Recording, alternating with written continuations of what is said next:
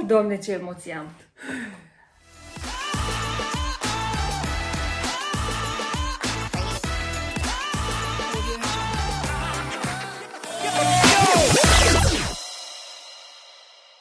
Hello, dragii mei! Bine ați venit în primul episod al podcastului Emisiune.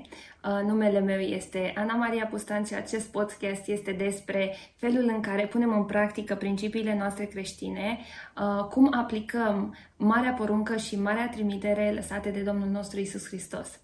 Astăzi, în primul episod, am bucuria să dăm alături pe fratele și prietenul meu, Flavius Avramescu. Bine ai venit, Flavius! Mulțumesc, Ana, bine te-am găsit! Mă bucur că ești alături de noi. Flavius a făcut drumul de la Timișoara până la Beiuș.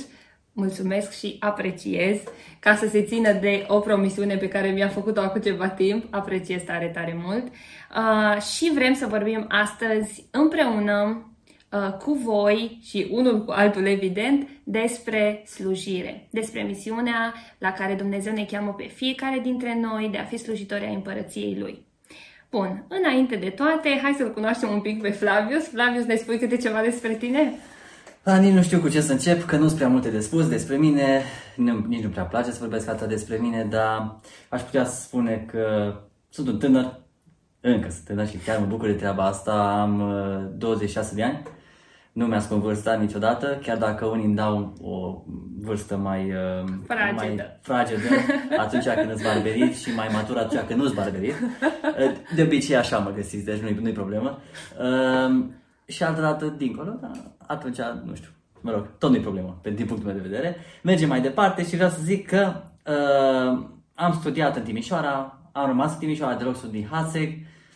Deja în Timișoara stau de sper să nu greșesc, dar cred că am împlinit 9 ani, 8 oh, ani și ceva, uh-huh. Mhm. 9 ani de când Odată cu venirea la facultate, te-ai mutat acolo? Da, okay. contrar voinței mele m-am dus la facultate. Contrar voinței Contrar voinței mele, n-am vrut să fac facultatea, asta e. Deloc uh, sau nu ai vrut să faci acolo? Uh, am zis că o să fac institutul teologic Uh-huh. și o să rămân doar în slujire. Uh-huh. nostru. O să vreau doar să slujesc acolo pe sate și toate cele. Și m-am dus și am vorbit cu bătrânul bisericii și îmi zice în felul următor. Auzi, bă, fecior, du-te și fă o meserie și după aia de slujit, de slujit poți să slujești oriunde. O să vezi că poți să slujești în Timișoara, o să vezi că poți să... Și am zis, na, bine, fie. Și m-am dus în Timișoara. Am ajuns în Timișoara. Am studiat facultatea de fizică, profil fizică informatică, trei ani de zile. Și chiar atunci când am ajuns în Timișoara, um, am avut un o, niște zile foarte ciudate pentru mine. Nu-mi plăcea gălăgia. Eu eram obișnuit. Mie îmi plăcea satul, mie îmi plăcea pământul, îmi plăcea orașul. Dar este mai boem așa. De-aia ne înțelegem așa de bine. Nu ne place la țară. Și nu-mi cere tare pentru asta. uh, și am zis, nu, vreau liniște. Pe aici tramvaie. N-am văzut tramvaie în viața mea. Pe aici tramvaie, pe aici claxoane, pe aici... Era încă... Ca acum poate vă dau voie să și râdeți. Am zis, pe stradă numai dalile, că mai multe dezbrăcate decât îmbrăcate, ce pot să fac într-un oraș ca ăsta? Și m-am dus să fac abonamentul de transport public în comun. Și acolo, la un moment dat, fac povestea foarte scurtă, a doua oară când m-am dus, după ce mi-am făcut abonamentul, femeia de acolo îmi ia mâna prin gemulețul micuț și îmi spune, așa îți vorbește Domnul. Ai venit în Timișoara. Da, da, nu? de Așa. Ai venit în Timișoara și nu mai spune cauți gălăgie, cauți claxoane și inclusiv mi-au zis că pe stradă vezi doar Dalide. Și am zis, nu, nu se poate. Ai venit aici și eu, Dumnezeu, voi avea, am un scop cu tine și te voi chema în slujire chiar aici. Acum, nu eu încă am sperat până anul ăsta, anul trecut sau din an în an, eu tot am sperat că o să mă întorc înapoi în Hațe, că o să mă întorc înapoi la sat și încă sper că o să mă întorc acolo, dar pentru moment încă slujesc în Timișoara și uh, mă bucur pentru oportunitatea asta am slujit în diverse biserici, în diverse grupuri, în diverse locuri și m- mm, cred că mai, mai sunt lucruri foarte faine care vor urma.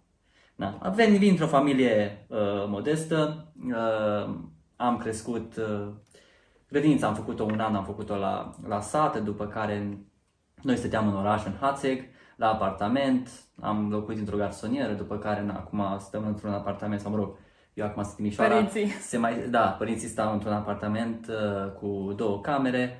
Uh, am știut ce înseamnă să ai, am știut ce înseamnă să nu ai, am știut să fac diferența dintre nevoi și dorințe, dintre lucruri urgente, dintre dorințe și lucruri necesare și așa mai departe.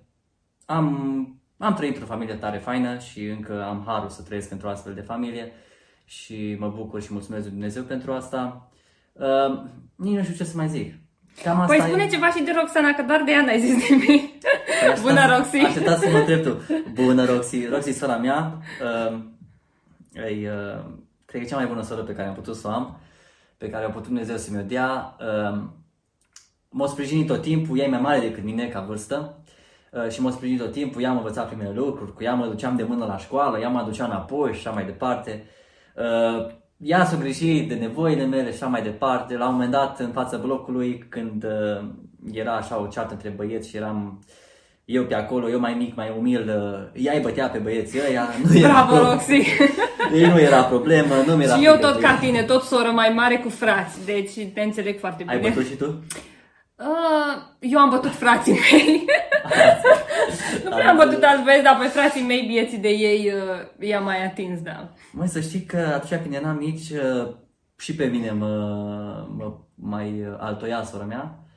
Da, da, asta e, soră mai e mare. E o datorie de soră mai mare, îți spun Acum nu mai poate o viață întreagă, dar asta e. nu, acum am mai crescut și noi ne-am maturizat, oricum... Și mai cu minte și eu.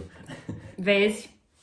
Uh, oricum, uh, a avea frați, a avea surori, relația asta dintre frați și surori este ceva extraordinar de special. Eu văd felul în care s-au dezvoltat relațiile mele cu frații mei, uh, mai ales cu mijlociu, dar acum se dezvoltă și cea cu cel mai mic. Uh, mai ales atunci când fratele meu mijlociu, Vali, s-a mutat la facultate, eu am terminat licența, am început masterul, el a venit la primul an de licență și am locuit împreună vreo 2 ani și ceva până m-am căsătorit eu. Au fost niște ani foarte frumoși în care am crescut foarte, foarte mult relația noastră și uh, e o mare binecuvântare să ai frați și surori. Chiar da. dacă suntem diferiți, gândim diferit în unele privințe, dar e o mare, mare, mare binecuvântare. Ok, vreau să intrăm în tema noastră, care este tema slujirii și um, noi de-am vorbit un pic la telefon înainte despre asta, ne-am gândit noi la mai multe variante despre ce să vorbim și până la urmă am ajuns la tema asta. Um, și este un motiv pentru care um, am ales-o pe asta și este un motiv pentru care te-am ales pe tine ca să fii în primul episod. Uh, Apreciez, mulțumesc. Cu drag. Uh, am mulți prieteni și toți îmi sunt foarte dragi și ne suntem dragi unii altora pentru că învățăm lucruri de la ceilalți. Um, mai ții minte cum ne-am cunoscut noi? Instagram? Da, Instagram, trăiască Instagram. După care am venit în, în coace la Beiuș. Da. Mm. Ai venit cu Roxy, cu Ruben atunci și da, cu Sara. exact. Ne-ai uh, cazat și tu și Vlad ne-ați cazat aici la voi. Sigur, uh, cu mare drag, oricând. Acum tot tragem de ei să mai vină. A fost sărbătoarea la biserică la da, voi. Da, zilele porților deschise, cred, acum vreo exact, 2 ani. zilele uh-huh. porților deschise, acum 2 ani. Și știu că aveai de făcut niște ornamente. Ah, da, de acum mi-amintesc, da. Am zis că te ajutăm și mă plimbam pe stradă cu Dita mai buchetele de flori ca să le ducem acolo pe scenă să le punem. Da. Da, frumos. Am făcut atunci niște frumos. flori imense pentru ziua părților deschise și uh, timișorenii m-au ajutat să le car pentru că nu, nu, nu, nu mă descurcam doar, uh, doar eu cu Vlad, dar aici, voi m-ați ajutat. Aici când e sărbătoare, toți sunt implicați, toți sunt peste tot, e... No, nu toți, activ. dar cei care suntem până peste cap. Toți care se implică acum. Da, nu. da, da, da, până peste cap, pentru că fiind implicați mulți oameni, este nevoie de foarte, na, foarte mult efort, foarte multă slujire, dar este un har să putem să facem lucrul ăsta. Bun. Um, eu te-am cunoscut prin slujirea ta de pe Instagram, prin Părtaș, pentru Christ, Părtaș cu Hristos. Um, când eu nu făceam mare lucru pe Instagram. Efectiv am descoperit pe voi ca și pagină, citatele pe care le puneați, um, versetele, mai și scriați anumite lucruri și am descoperit că erai tu în spatele paginii, dar știu că nu e singur, că mai e și colaboratori acolo. Aveam un, uh, și un blog deschis uh-huh. um, la timpul ăla. Um, inițial a fost părtașcristos.com uh, la un moment dat nu l-am mai plătit pentru că nu am mai avut timp să mă ocup din cauza că a fost nevoie de anumite pansamente și anumite uh, locații de spărtură în care trebuia să stau în viața de zi cu zi și atunci îți dai seama că am renunțat la treaba asta da. ca să pot să știu că omul de lângă mine e slujit. Uh, n-am mai plătit acel domeniu, mi-a fost cumpărat, mi s-a cerut undeva la 700 de dolari pe el, nu l-am mai, uh, nu l-am mai luat și am mutat tot părtașcristos.ro pagină care momentan este, este oprită dar de data asta e cumpărat acolo, nu, mai, nu se mai pierde, nu se mai, nu se mai pierde. Urmează să vină, într-adevăr, mai sunt, mai era o echipă de oameni uh, timpul ăsta, perioada asta pe care am traversat-o cumva, uh, eu ajutat pe oameni să se implice în diferite lucruri, să mai rămână foarte puțini oameni. Însă pe Instagram în special uh, sunt uh, eu și cu încă o prietenă foarte bună, cu Paula, uh-huh. care postează și ea, postez și eu ea e o foarte mare pasionată de cărți, de citit, e studentă la medicină și e un real ajutor pentru, pentru pagină. Trebuie să ne faci cunoștință. Sunt sigură că ne vom înțelege Eu, bine. Da, dar să nu fie pe video, că nu e cu video, nu vrea să apară, nu vrea să... Na, mă rog. Nu, doar în privat, așa, ca să ne mai consultăm. I-am zis că îi mai dau puțin har, oricum. trebuie da, să apară, da. Trebuie să apară. Da. Și cam atâta. Suntem, mai am un prieten foarte bun din Cluj, care uh-huh. o să preia cumva partea asta de blog, uh-huh. doar că nu, e o perioadă foarte aglomerată și e foarte bine să știu să prioritizez foarte bine lucrurile astea. Da. Însă Instagram-ul rămâne și Facebook-ul, postările respective rămân, uh-huh. pentru că e o comunitate acolo, îți niște, îți niște oameni extraordinari care se tot alătură comunității și mă bucur și sunt mulțumitor lui Dumnezeu pentru oportunitatea asta. Numele Părtaș Hristos ne permite să facem foarte multe lucruri, să mergem în foarte multe direcții, în foarte multe ramuri ale slujirii. Da și uh, chiar și pentru asta sunt mulțumit, pentru, pentru foarte multe lucruri mulțumitor Domnului că mi le-a oferit așa și mi le-a dat și mi-a dat inspirația asta ca să pornim lucrarea. Și mergem cu Dumnezeu înainte, dar pași mici, uh, pași mici și siguri și uite, uh-huh. numai dacă nu era lucrarea asta, probabil nu eram în jurul acestei mese. Da, da, 100%.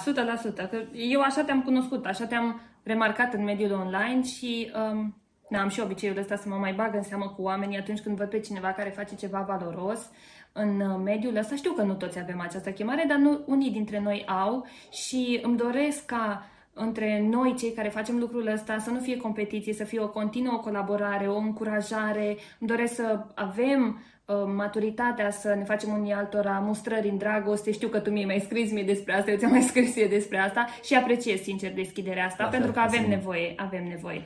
Ok, în afară de părtaș cu Hristos, cum arată slujirea ta de astăzi? Până astăzi au trecut prin multe lucruri, prin multe etape, prin multe feluri de slujiri, însă astăzi... Ah, da chiar, spunem cum a început slujirea în Timișoara, că ne-ai spus un pic, eu intervin peste propriile mele întrebări o să devin mai bună pe măsură ce... Primul episod. E primul episod. Acordați-ne un pic de har. Da, dar cred că este o idee bună să ne spui um, despre ajunsul tău în Timișoara și felul în care a fost o doamnă atunci care ți-a vândut biletul, care ți-a spus da, lucrurile da, respective. Da. Ok. Și cum a, s-a dezvoltat lucrarea ta în Timișoara? Efectiv, eu n-am putut să stau, pentru că de la Hațig am plecat în slujire. Eu din Hațig mi-am început slujirea la biserica locală după ce Uh, m-am întâlnit cu Domnul după ce mi-am schimbat viața, după ce mi-am schimbat anturajele. Uh, am vrut ca să caut tot timpul să slujesc. Și la Hațe, când am început eu să slujesc, slujeam uh, prin a fi omul sau băiatul care cumpără, desigur nu cu banii lui, că nu avea bani doar alocații la vremea aia, cumpără chipsurile și sucul pentru întâlnirea de tineret și la final vine și le aduce ca să se înfrupte toți din ei și să aibă părtășie. Iar la final eram cel care rămânea printre alții, care dădeam cu mătura, aveam cheia de la biserică, verificam să fie toaletele curate, uh, becurile stinse, covoarele să fie la locul lor și așa mai departe, închideam și plecam acasă. După care am început să mă ocup de tineri, să mă ocup cu ei dimineața, miercuri ne vedeam la rugăciune și după aceea mergeam către școală fiecare, către liceu.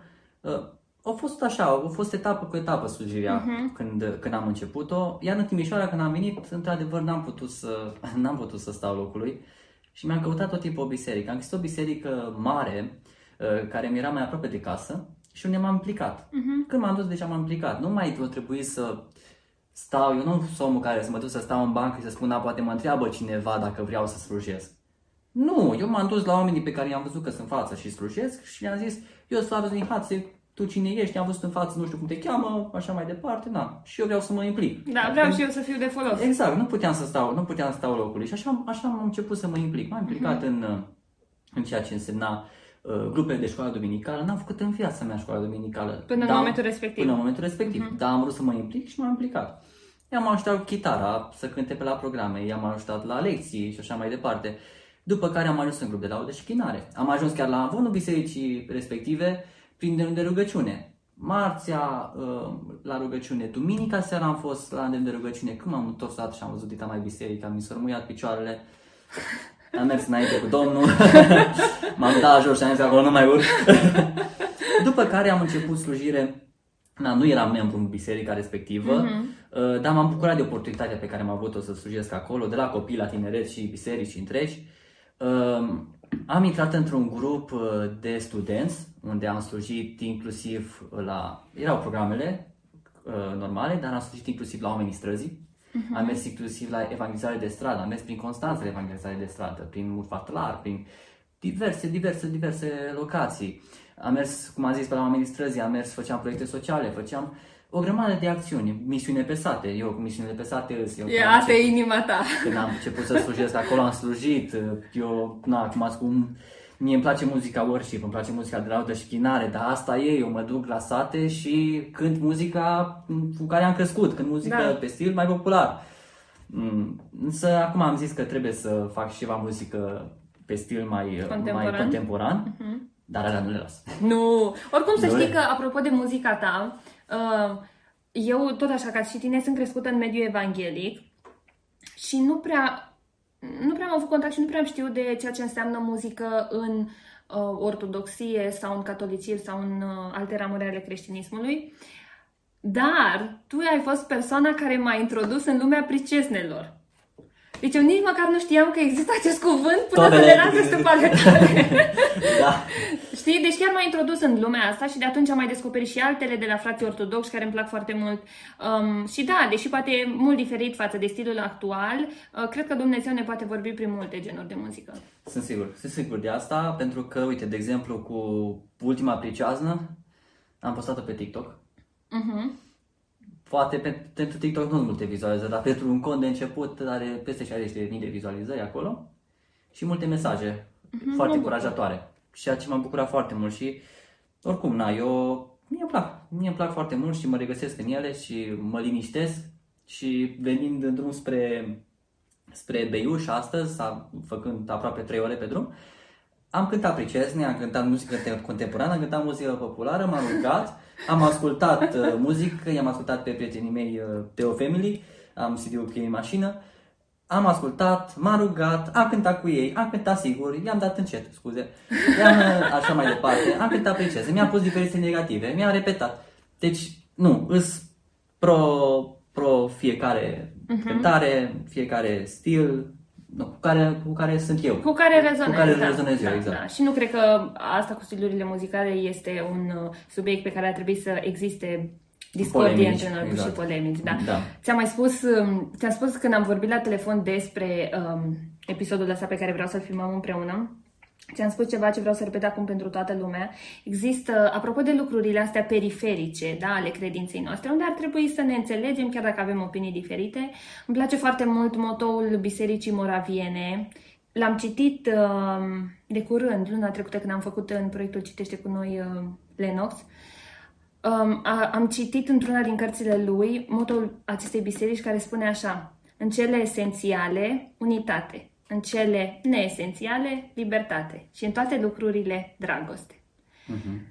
M-a uns pe suflet, bineînțeles, mi-a dat imediat lacrimile cât l-am citit, mai ales că venea în urma unor um, discuții pe care încercam să nu le am no, cu um, anumiți oameni, pentru că uneori e bine să știm să ne retragem și să nu ne luptăm pe lucrurile astea care nu sunt esențiale. Eu zic că pierdem vremea. Da, cred că de multe ori pierdem vremea și um, mai sunt oameni care trebuie să asculte Cuvântul lui Dumnezeu și noi ne pierdem în, uh, ne pierdem în discuții, cumva să arătăm care este mai deștepți pe anumite subiecte. Nu, mai bine mă duc da. să mai, da, mai vorbesc cu oameni, să... să mai aduc o încurajare, să mai aduc o speranță decât să... Da, și într-adevăr, devierile trebuie taxate și e bine să facem lucrul acesta, dar cred că e bine să o facem cu un pic de har pe care îl acordăm persoanei exact. respective, exact. pentru că am căzut și noi cu siguranță de multe ori în capcana asta și Domnul să ne ajute să nu mai cădem, dar slabe sunt posibilitățile să nu mai cădem în ea da. de acum da. înainte și de a, cred că e bine să ne arătăm un pic de har unul altuia în astfel de situații, când e vorba de lucruri care nu sunt esențiale, care nu sunt pilonii creștinismului, ci țin de încredințările noastre personale. Ok. Uh, deci ai trecut prin Biserica Samare în care ai slujit. Um, ce s-a întâmplat apoi? M-am lăsat în grupul ăsta micuț de studenți era într-o altă biserică, ce drept, mm-hmm. am fost mhm. chemat, m-am dus, mi-a plăcut, um, m-am putut implica, Mi-am dus uh, anul școlar din biserică, tot timpul, eu sunt un, un om al rânduielii. Mi-am dus anul școlar la final, după care nu, am anunțat uh, de trage, am putut implica dincolo. Chiar atunci, în perioada aia, mi s-a pus și tramvaiul să plece de la mine, de la scară, până acolo la biserică. Nu era linia de tramvai, acum, atunci s-a făcut. Și m-am dus, m-am implicat, după care am rămas acolo în biserică, aproximativ 4 ani de zile. Uh-huh. Unde m-am implicat după aceea în grupul ăsta de studenți, am preluat mai apoi uh, lucrarea de liceeni, m-am ocupat de ei îndeaproape și am ajutat la tineret, în lucrarea mare de tineret. Și acum, long story short, în prezent, sunt într-o biserică, uh, membru, tot membru, și în penultima am fost membru. Am plecat uh, cu strângere de mână cu atmosferă extraordinară, cu mulțumiri, cu rugăciune unii pentru alții și așa mai departe. M-am implicat într-o biserică nou înființată, uh, o biserică penticostală, și uh, acolo m-am implicat împreună cu uh, pastorul și cu na, tot bordul de acolo și toți membrii care sunt acolo, suntem peste 100 de membri, uh-huh. am început uh, acum un de zile, da, chiar e un har. Uh, m-am implicat acolo cu tot ce e nevoie, de la întâmpinare până la uh, când vom, vom începe tineretul, până când uh, formăm niște oameni, de la grupă mică, la uh, tot, tot, tot, tot, tot ce e nevoie, pentru că nu, cam așa e la început. Da, și... la început e nevoie să ne ocupăm de multe, multe lucruri până se pune pe picioare Exact, inclusiv da, partea sistem. media. Inclusiv partea media, uh-huh. acolo mai sunt. Și dacă mai întrebi ce ești implicat acolo, cred că m-aș gândi și aș mai spune lucruri, dar dacă spui un lucru, acolo ești implicat, mă, ajut, acolo ești implicat, mă, m-am mai implicat cum mai fost nevoie sau peste tot. Noi, hai să spun o chestie foarte interesantă pe care o avem în biserică, noi nu avem femei de servicii. Uh-huh. De ce? Pentru că vrem să avem părtășie și o idee foarte bună pe care a avut-o uh, păstorul bisericii. Suntem împărțiți pe grupe și săptămânal o grupă, pe lângă întâlnirea de studiu pe care o au, au două zile în care fac curățenie la biserică. Mai știu biserici care fac asta. Nu înseamnă doar, nu înseamnă doar a, că oamenii care fac curățenie săptămâna asta. Sunt oamenii care slujesc prin a face curățenie, că vorbim de slujire, da. și au părtășie. Da, acolo. unii cu alții acolo. Se cunosc și în alt, în alt mediu, se cunosc și în alte circunstanțe. Da. Și, și asta uh, e, e foarte important. E foarte fain. Da, și Chiar e foarte, foarte important fain. ca să Înțelegem că practicarea credinței noastre nu este doar împărtășia cu frații de la biserică sau de la orele de tinere sau de rugăciune și așa mai departe. Um, împărtășia noastră poate fi în lucrurile de zi cu zi, în treburile casnice, în cumpărăturile pe care le avem de făcut, cursurile pe care le avem de urmat. Um, Hristos în noi este și ar trebui să fie vizibil în toate lucrurile astea. Știi, nu creștin de duminica, de zoia seara, ci absolut uh, exact. în fiecare zi. Exact. Da, și pe lângă asta mai am proiectele muzicale, Uh, care merg mai departe, grupul în care sunt implicat și nu numai, și, și individual și uh, online, nu? Bineînțeles, pe deasupra, așa, cireașa de pe tort. Da, da. și bam, da, știu că așa e și la mine, pe lângă celelalte, hai, încercăm să trag de mine să-mi fac timp un pic și pentru asta. Spune ceva, dar nu spui la nimeni. nu știu cum să intru pe TikTok, dar încă mă gândesc și încă mă rog Domnului să văd cum Da, încerc să poate intri pe platforma ataca, asta? Da. Vai, eu am mixed feelings pentru această platformă. Uh, cred că va ajunge undeva departe și cred că trebuie să o luăm de la început. Indiferent de ceea ce e în ea. Da. Americanii fac treabă bună pe ea.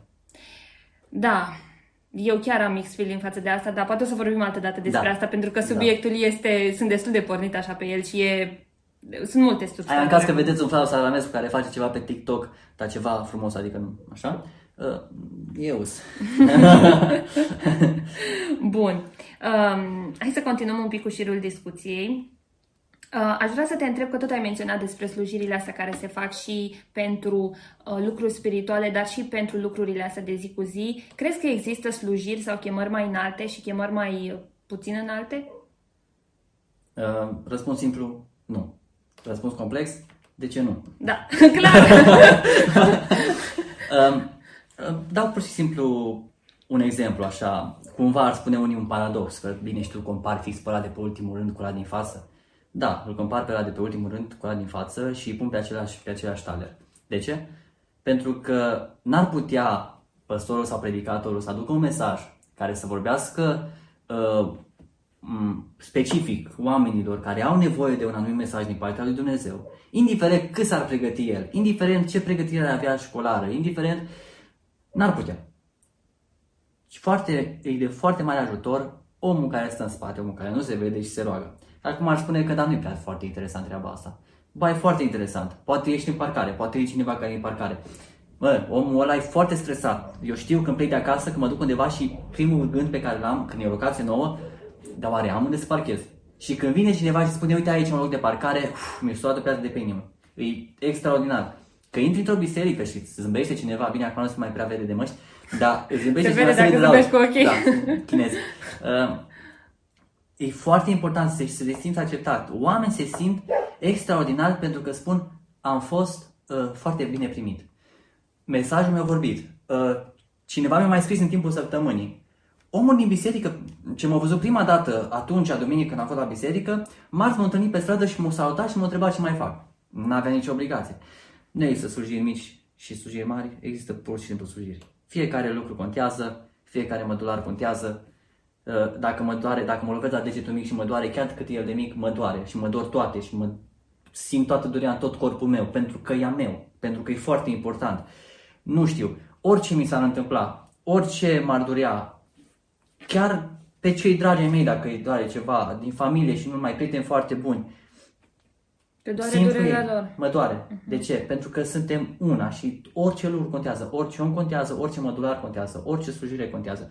Poate că ăsta n-ai, ai spune că nu faci foarte multe lucruri, dar vezi să nu mai ai. Și să vezi după aceea cum prinzi, cum prinzi anumite lucruri. Poate îi spune că nu știu, ceva poți să trăiești fără. Bun, dar vezi cum e să trăiești fără. E un har că l-ai, e un har că un lucru mic poate să facă o lucrare cât o face.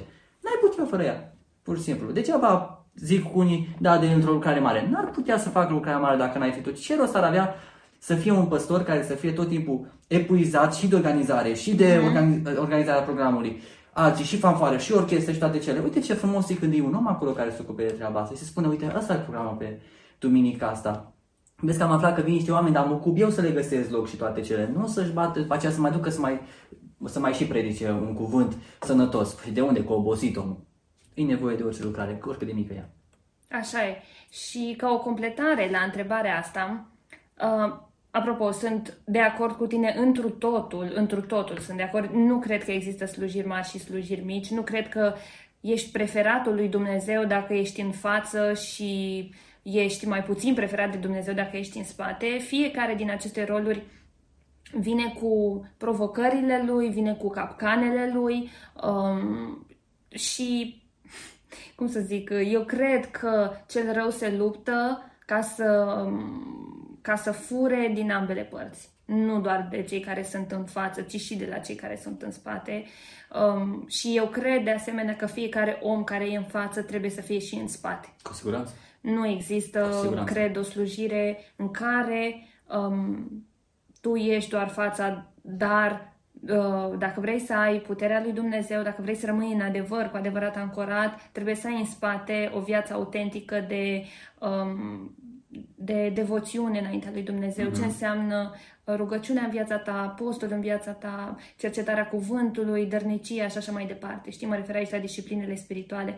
Uh, pentru că atunci când ești în față, dar și atunci când nu ești în față, um, Astea sunt locurile din care noi ne luăm resursele necesare ca să rezistăm ispitelor care vin, încercărilor care vin, deznădejdilor și așa mai departe. Bun, deci dacă nu există slujiri mai înalte și altele mai mici, da? dacă nu e vorba despre asta, întrebarea mea pentru tine este despre ce e vorba? Ce este cu adevărat important în slujire? În niciun caz follower și de pe Instagram. Amin. Nu, în niciun caz follower și de pe Instagram. Pot să am 100 de mii și să n-am niciun rod. Pot să am 100 și să fie din ei 40 în grupă de ucenicizare, să fie toți ucenici.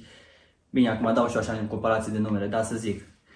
Uh, Deci nu asta contează. Uh, Cred că ce mai mult contează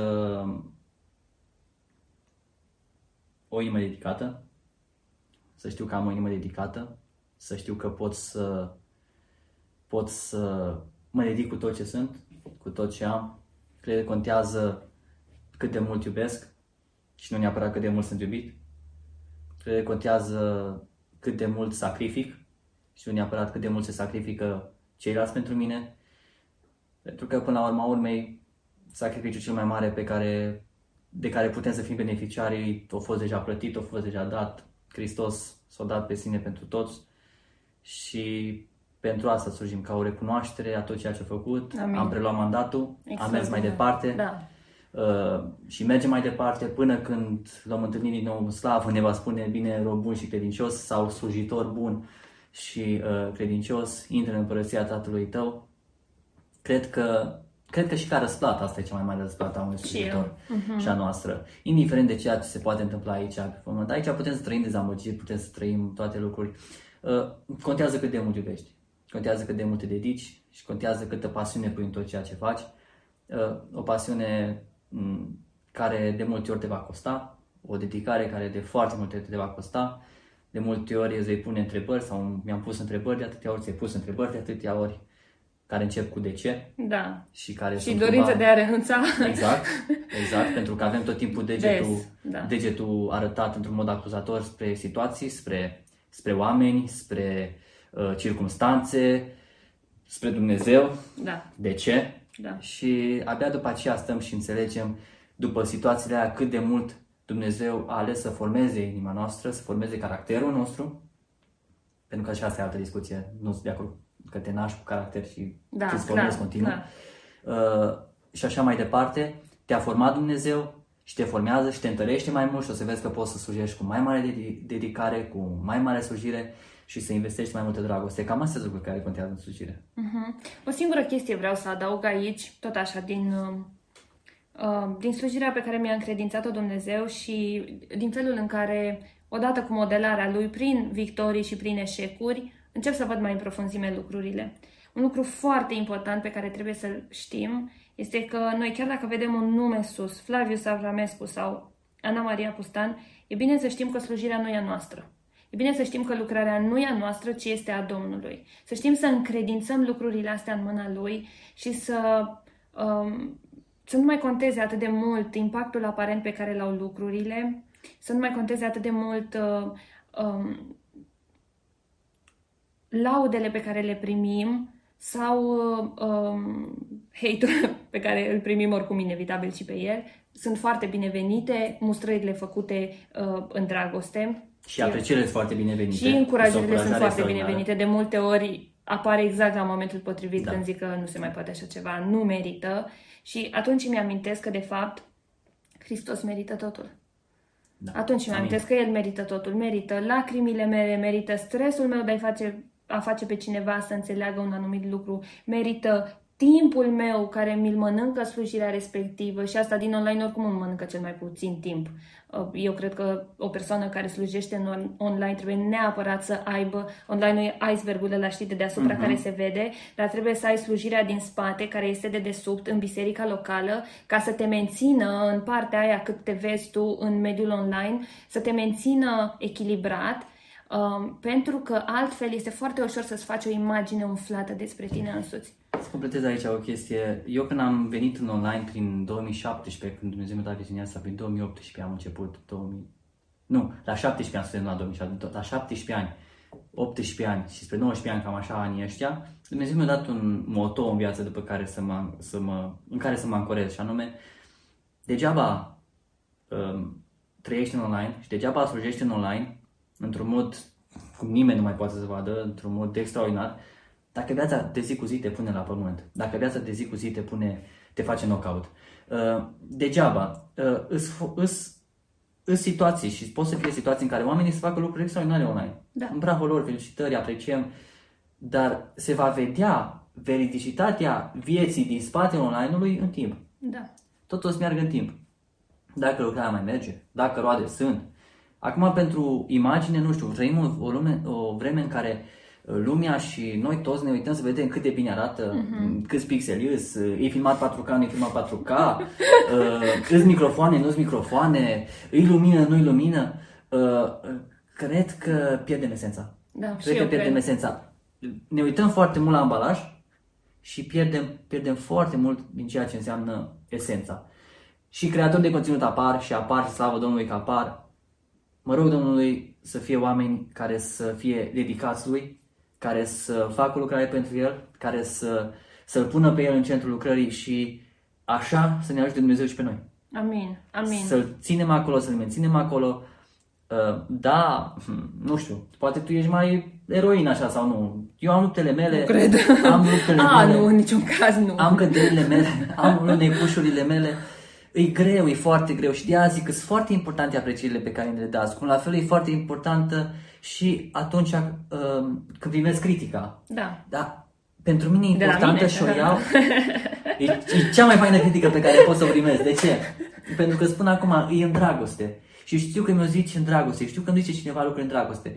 Dacă îmi zice cineva și îmi dă cu parul, ok, ascult, îi spun că am luat aminte și nu știu ce, dar nu pot să fiu așa, nu știu, nu pot chiar să zic, bă, tot datul cu parul, m-a, m-a, m-a durut, deci m-a durut foarte mult și acum nu, nu e vorba că m- m-a rănit eu, e vorba că am văzut, am simțit, am pus cuvântul lui Dumnezeu în paralel și văd că nu vorbește Hristos. Uh-huh. Văd că îmi vorbește o încredințare, văd că îmi vorbește, nu știu, un om, văd că îmi vorbește... Dar atunci, cri- când vine critica, trebuie neapărat să fie cumva bine pusă în echilibru, să se vadă oare e din partea lui Dumnezeu ce vreau să-i spun sau nu. Hai să mai urmăresc puțin, să nu știu ce. Eu tot tipul sunt omul care uh, atunci când este vorba de o critică sau de un lucru, vreau să vorbesc cu, cu argumente și îmi plac argumentele. Și când e o organizare undeva la biserică sau o slujire ceva sau o ieșire undeva, eu sunt tot timpul omul care vreau vreau să merg, bă, nu facem asta. De ce? Uite, de asta, de asta, de asta, de asta. Ăsta e riscul, așa se merge, așa nu știu ce, nu merge. Nu, a- nu, nu o să putem să prindem atâtea roade. Uite, hai să facem așa, să mergem așa. De ce? Pentru că așa, așa, așa. Niciodată n-am putut să, să rezonez cu oamenii care au spus așa facem. De ce? Că așa se face la noi. Că așa se face, sau că așa zic eu. Uh, ok, dacă așa se face, du-te, fă. Apropo că e, e o bună legătură asta cu următoarea întrebare, ăsta este și unul din motivele pentru care bisericii, bisericile noastre își pierd tinerii, inflexibilitatea care este văzută, pe care ei o văd, știi, la cei care um, îi conduc, um, este pentru ei, pentru o minte care este în formare, pentru o minte care trece atunci prin construirea caracterului, care își pune foarte multe întrebări cu privire la sensul existenței, cu privire la viitorul lor, cu privire la tot felul de lucruri. Noi avem impresia că ei sunt doar așa niște persoane foarte superficiale. Nu este așa. Noi doi lucrăm cu adolescenții de ani de zile și știm că nu este deloc așa. Uh, ei au nevoie ca să vadă un pic de flexibilitate din partea Da. noastră și din partea celor mai în vârstă, pentru că, na, și ei trec printr-o perioadă destul de tumultoasă, să zicem, uh, și au nevoie să li se explice lucruri. Îmi- Îmi doresc foarte mult ca lucrările noastre de tineret uh, din bisericile noastre și bisericile din țară să învețe asta despre ei, știi? Să le dea un pic de loc de respiro, să înțeleagă oamenii că um, pot lăsa copiii să-și exprime opiniile, chiar dacă poate nu sunt corecte, să îi aducă um, în cuvânt, să le aducă argumente și să nu o facă dând cu Biblia în cap, să o facă în dragoste, să o facă cu uh, generozitate, pentru că nici noi nu ne-am născut învățați, câte mai avem de învățat Dumnezeu să ne ajute. nu o să cunoaștem noi toate lucrurile decât atunci când vom fi cu El în slavă de plin. Acum vom cunoaște doar în parte oricât de mult am acumulat și acest lucru ar trebui să ne smerească un pic și să dăm un pic de validitate întrebărilor lor, îngrijorărilor lor um, și să înțelegem că unele lucruri pe care noi le avem ca și încredințări sau ca și obiceiuri, pentru că avem și noi obiceiurile noastre, nu numai ortodoxii au, uh, nu sunt sfinte. Exact. Da? Ele sunt niște cutume, sunt niște obiceiuri, nu sunt neapărat rele, dar să nu le mai ridicăm la rang de sfințenie. Uh-huh. Și generația de acum își pune multe întrebări referitoare la lucrurile astea. Da, da. Păi, și mă ajută mântuirea dacă nu știu ce, sunt mântuit doar dacă nu ești mântuit doar dacă ești mântuit prin Hristos. Da. Ești mântuit doar prin credință. Asta e singurul doar. Prin credința, prin credința în Hristos. Și acum, oricum, în viața adolescenților, vorbeai de asta, un rol foarte important la au părinții. Adică Da. noi, noi putem să vorbim cu adolescenți sau am putut să vorbesc cu adolescenți, am putut să intru în ei. Dar când se loveau înapoi de lucrul părinților, acolo uh, deja nu mai poți ca un lider sau, mă rog, ca un tânăr ca mine, necăsătorit și na, fără copii și așa mai departe, normal, fără copii, Ar fi bine. uh, merge, Dacă vrei, îți pun pe Dudu să editeze aut această parte. lasă să, nu e, nu e ok. Autentic, aici la noi, dragilor. Autentic. Uh, de acolo cumva ar trebui să intre uh, conducerea bisericii, păstorii să vină să discute. Nu o să pot să merg să vorbesc cu părinții foarte multe lucruri, cât pot să vorbesc cu, cu pruncul, uh-huh. cu copilul. Și na, fiecare sunt anumite nivele în care ne putem. Acum, eu știu că, na, chiar revin, lucruri care mă supără. 2.0 Mă supără oamenii care le știu pe toate. Mă supără oamenii care uh, nu sunt părinți, dar știu cum să creează copii. Mă supără uh, în, în sensul în care se duc și le dau părinților care nu știu cum e mediul din familia lor și le spune cum e treaba. Mă supără oamenii care, care uh, nu au relații, dar sunt experți în relații. Mă supără oamenii care nu au, uh, nu au uh, nu, nu au predicat în viața lor, dar ei știu cum să predice. Ei știu ce înseamnă exegeza, ei știu ce înseamnă ermeneutica. Uite, eu nu știu, nu predic. Adică, mă rog, mai am așa câte un mesaj sau nu știu ce și mă duc și mă întreb tot timpul păstorul sau un prieten care știu că studiază mai mult, asta e care e treaba. Dar nu vin eu să spun, uite, păstorul meu, vezi că n-ai predicat bine, că nu m-a atins pe mine. O, stai puțin, nu e ok cum zic eu sau așa mai departe. Mă supără oamenii ăștia și nu mă supără în sensul că vor să facă un lucru bun. Mă supără că îs cumva niște oameni grandomani care spun că ei dețin adevărul absolut și toți ar trebui ca să asculte de ei. Nu! Poți să știi anumite noțiuni, poți să știi anumite lucruri, dar trebuie să le confrunți cu situațiile specifice cum sunt. Uh-huh. Trebuie să știi efectiv cum să mergi mai departe. Într-adevăr, avem școala duminicală și așa mai departe în care ne ocupăm de copii. Dar în ce să ne ocupăm de copii? Noi ne ocupăm ca să le, să le, uh, să ajutăm la o creștere spirituală, la o uh, implementarea cuvântului Dumnezeu în viața lor, în mintea lor, pregătim niște pași ca să ne întâlnească pe Hristos. Acum nu să nu știu omul care mă duc și le dau de mâncare acasă, ca să, na, nu știu ce. Nu știu omul care am uh, dreptul uh, suprem asupra lor. Nu, e părinte acolo. Și e, e foarte important dacă poți să leg o relație uh-huh. cu părintele. Eu cred în asta, să știi, deși, um, da, și eu, eu, eu mă lovesc de asta des, pentru că eu lucrez și cu preadolescenții și cu adolescenții și, bineînțeles, nu singură, nu vă imaginați că sunt un supraom, suntem o echipă. Um, Exact, ai pe cineva la care dai supăteală și tu. Ba, departe. bineînțeles, și, cări... și noi între noi oricum ne tragem de mânecă. Și căruia explici anumite situații. Da, Asta da. e foarte important. Dar este, eu cred că este vital ca în lucrările astea cu adolescenții și cu copiii să se creeze o conexiune între noi și părinți, ca noi să fim un fel de pod prin care adolescenții să poată ajunge la părinți. Este Sigur. adevărat și trist că de multe ori lucrul ăsta nu se poate și nu e din cauza adolescentului, ci din cauza părintelui eu am trăit situații din astea și cu siguranță nu s-au terminat. Dar, um, cum am zis, trebuie să acordăm un pic de har în relațiile astea. Sigur. Ne, mă, mă frustrează, eu recunosc, mă frustrează chestiile astea atunci când eu încerc ceva cu cineva, îmi dedic mai mult timp pentru o anumită persoană și încerc să ajung la uh, inima copilului și văd că se, începe să se miște ceva și apoi uh, bucuroasă mă duc la uh, părinte sau părintele vine la mine să-mi spună ceva și aduc vorba despre asta și spun, ok, uite, uh, eu văd că în acest copil există potențial, Dumnezeu lucrează la inima lui, uh, haide spune no, cu ce să vă ajut, spuneți-mi ce pot să fac ca să vă fac viața spirituală de acasă mai uh, um, mai facilă vouă. Dacă nu știți, să vă recomand o Biblie pentru copii, să vă recomand un, nu știu, crafturi pentru copii să faceți acasă, să vă recomand cărți de povești pentru copii cu morală creștină. Spuneți-mi ce aș putea să fac ca să vă ajut, um, ca să puteți să aveți timpul ăsta spiritual cu exact. copiii, pentru că noi nu putem la școala dominicală sau la, la orele de tineret sau de studiu cu adolescenții noi nu putem să recuperăm în două ore pe săptămână, să zicem, sau într-o oră jumate, ceea ce nu fac eu o săptămână întreagă. Și um, ne lovim de ziduri de multe ori. Sunt părinți care sunt foarte deschiși, dar sunt și părinți care văd lucrul ăsta ca o, um, cum să zic, ca o apostrofare a felului în care ei își cresc copiii și uh-huh. intră automat în defensivă, da, și spun, no, da, am serviciu, nu știu cum, da, nu știu ce. Și eu îi cred. Și cum am, ai zis și tu, eu n-am copii, dar sunt nevoită să vorbesc despre lucrurile astea cu fiind acolo. Cu înțelegi? siguranță, da. Uite, uite, tu vii cu mesajul speranței. Da, îmi doresc să... să fim colaboratori în lucrul exact. ăsta, știi? Ei își iubesc copiii, eu iubesc copiilor și vreau ca ei să crească pe calea asta, știi? Uh-huh. Da, uite, de exemplu, sunt oameni și formatori de opinie care spun efectiv prin mesajele lor directe, părinții tăi nu te-au crescut bine. Nu așa trebuia, trebuia să mergi în felul următor. Uh-huh. Nu.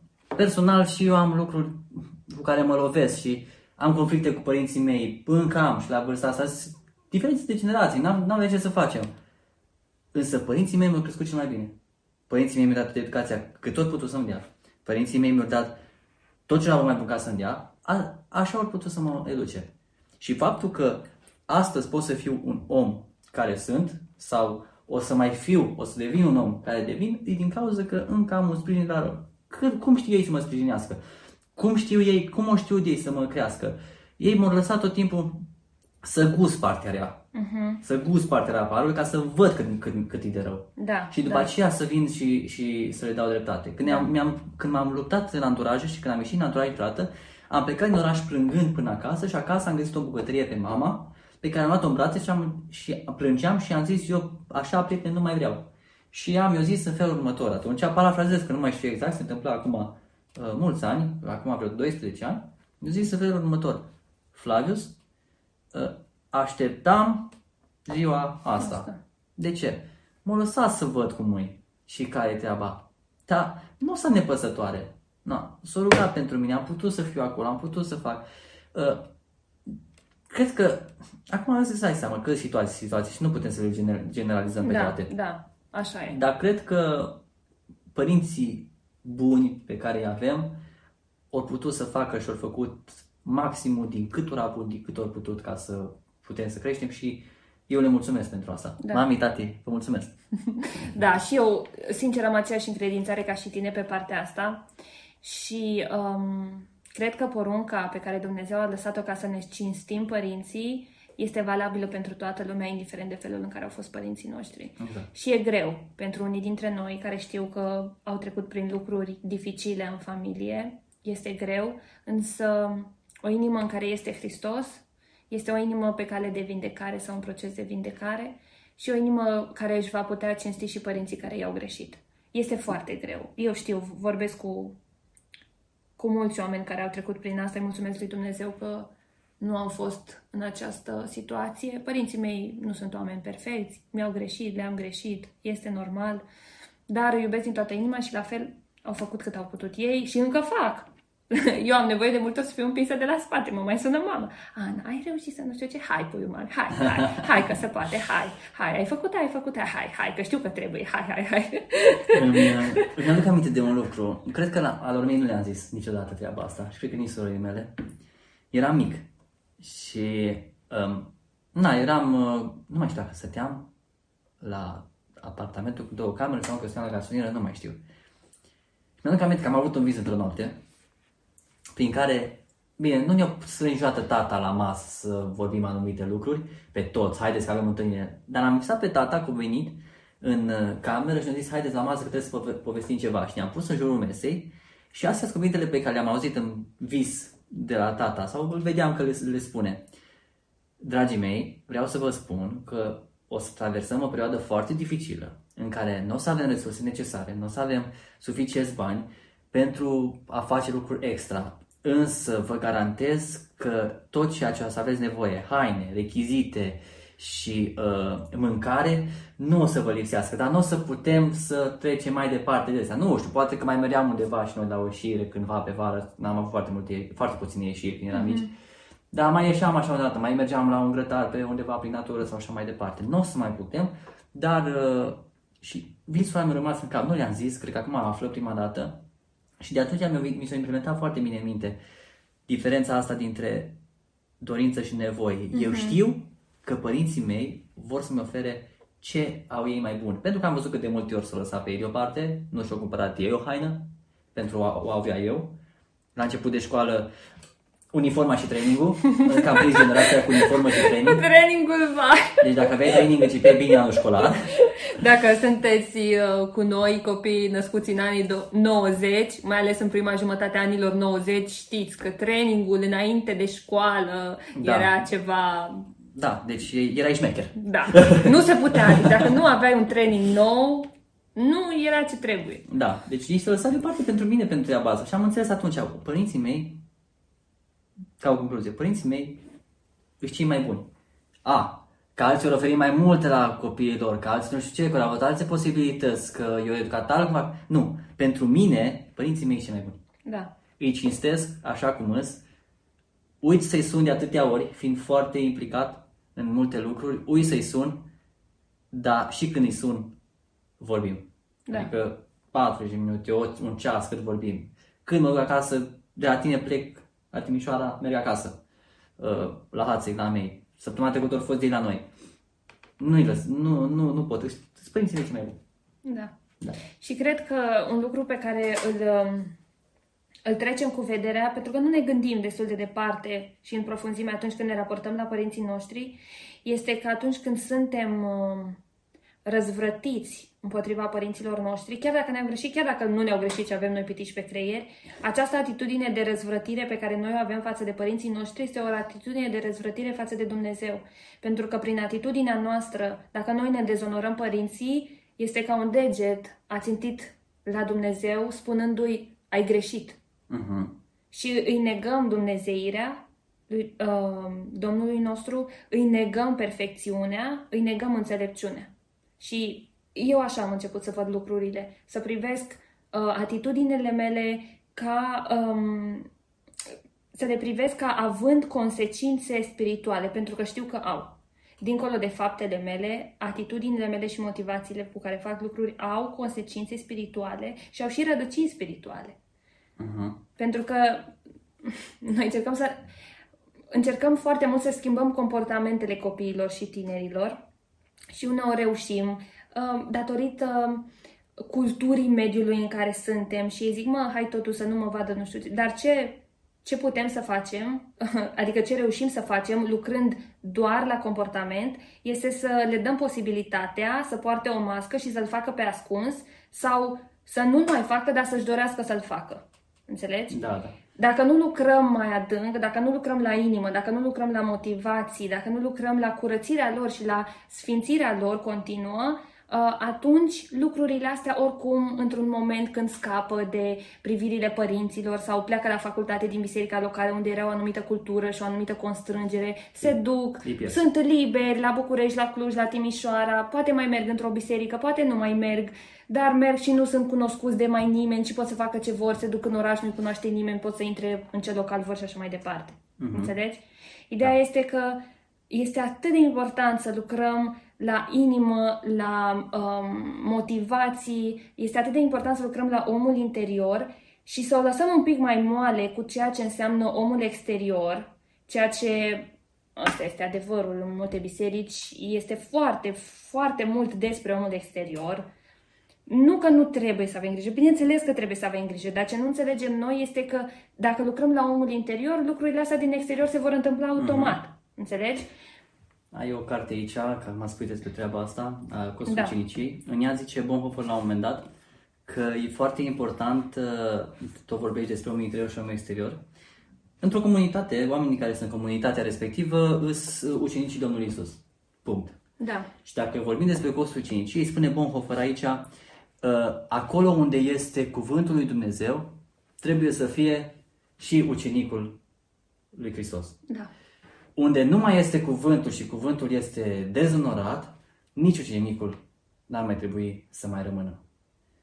Și asta e totul din interior. E totul de la rădăcină, cum ai zis. E ca mărul ăla, cum, ai, cum știm noi foarte bine ilustrația aia, care afară e frumos și înăuntru poate, poate, chiar poate să fie putred. Da.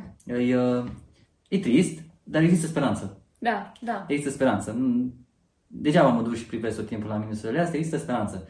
Nu știu, te-ai pierdut, te-ai dus, ai fost lăsat mai liber, mai nu știu ce. Există speranță. Există speranță întoarcerii, întoarce-te, caută o comunitate, caută niște oameni, ține aproape de niște oameni. Nu te simți acuzat atunci când te confruntă cuvântul lui Dumnezeu într-un fel în care să spui că nu te interesează, ci sim- trebuie să ne simțim acuzați și atunci când ne confruntăm cu cuvântul lui Dumnezeu în, în felul de a lăsa, a lăsa cuvântul lui Dumnezeu să producă schimbare în noi. Că atunci, într-adevăr, ne hrănim doar eu și la revedere. A, cuvântul ăsta nu mai îmi place, nu mai îmi gândi de urechea, la revedere, nu mă interesează, biserica nu-i bună, uh, predicatorul nu-i bun și așa mai departe. Nu, tot ceea ce ține de credință, tot ceea ce ține de lucrarea lui Hristos și nu de încredințări, ar trebui să, să mă transforme și ar trebui să fiu dispus să mă las transformat de cuvântul viu al lui Dumnezeu. Pentru că ai deschis direct cartea. Da, vreau să citesc un pasaj ca să aduc o completare la ceea ce ai spus tu. Um, noi avem impresia că cea mai multă nevoie tinerii noștri au ca noi să le vorbim despre uh, cum trebuie să se îmbrace, cum trebuie să se poarte, despre puritatea sexuală, despre relații și așa mai departe. Și este într-adevăr că au nevoie de lucrurile astea, dar nu asta este cea mai mare nevoie. Cred că subestimăm foarte mult această generație care își pune întrebări profunde, care are uh, nevoi ale inimii așa cum avem și noi. Ei sunt oameni în formare și credem că ei nu, cum să zic, ei nu înțeleg, că e prea mult pentru ei dacă vorbim uh, despre cum este Dumnezeu, despre lucruri de genul ăsta. Ascultați-mă, dacă ei la școală pot să facă uh, chimie organică, uh, termodinamică, uh, istorie frumoasă, antică, frumoasă și mie mi-a plăcut, mi-a plăcut fizica maxim. Uh, dacă ei pot să facă lucrurile astea la școală, ei pot să facă și un pic de teologie. Și lucrul care îi va schimba și va avea efect în lucrurile astea care se văd, da? În puritatea lor, în felul în care se îmbracă, în felul în care se exprimă, în uh, anturajele pe care și le aleg, este cunoașterea lui Dumnezeu. Nu vă fie frică ca la orele de tineret, evident pe înțelesul lor, nu acum venind cu termeni de specialitate și foarte complicați, nu vă fie frică să faceți studii pe disciplinele spirituale, pe atributele lui Dumnezeu, pe numele lui Dumnezeu. Lucrurile astea ne schimbă. Exact. Eu îți spun sincer, Na, și am mai citit cărți despre cum trebuie să fie nevestele, despre căsnicii și așa mai departe. Cărțile care m-au impactat pe mine cel mai mult și care chiar au ajutat în căsnicia mea, în uh, lucrarea cu uh, deslujirea tinerilor, a, a surorilor, a, au fost cărțile despre cum este Dumnezeu. Ăsta este adevărul. Cărți precum Costul Ucenicii, cărți precum Atributele lui Dumnezeu de Tozer, pe care o iubesc, am, a produs așa o transformare în mine încât așa de mult am insistat că o facem la studiu cu adolescenți, o fac și la studiu cu grupa mică de fete. De, astfel de cărți ne impactează și sunt foarte bune și celelalte și practice și necesare, dar avem nevoie despre genul ăsta de cărți. Nu vă fie frică să vorbiți despre teologie cu ei, nu vă fie frică pentru că doar Dumnezeu revelat este cel care schimbă. Da, acum titlurile alea de relații, de nu știu ce, de cum ai zis inițial, anumite titluri care n-au treabă cu partea teologică, într-adevăr atrag masa de tineri la o întâlnire de tineret. Da.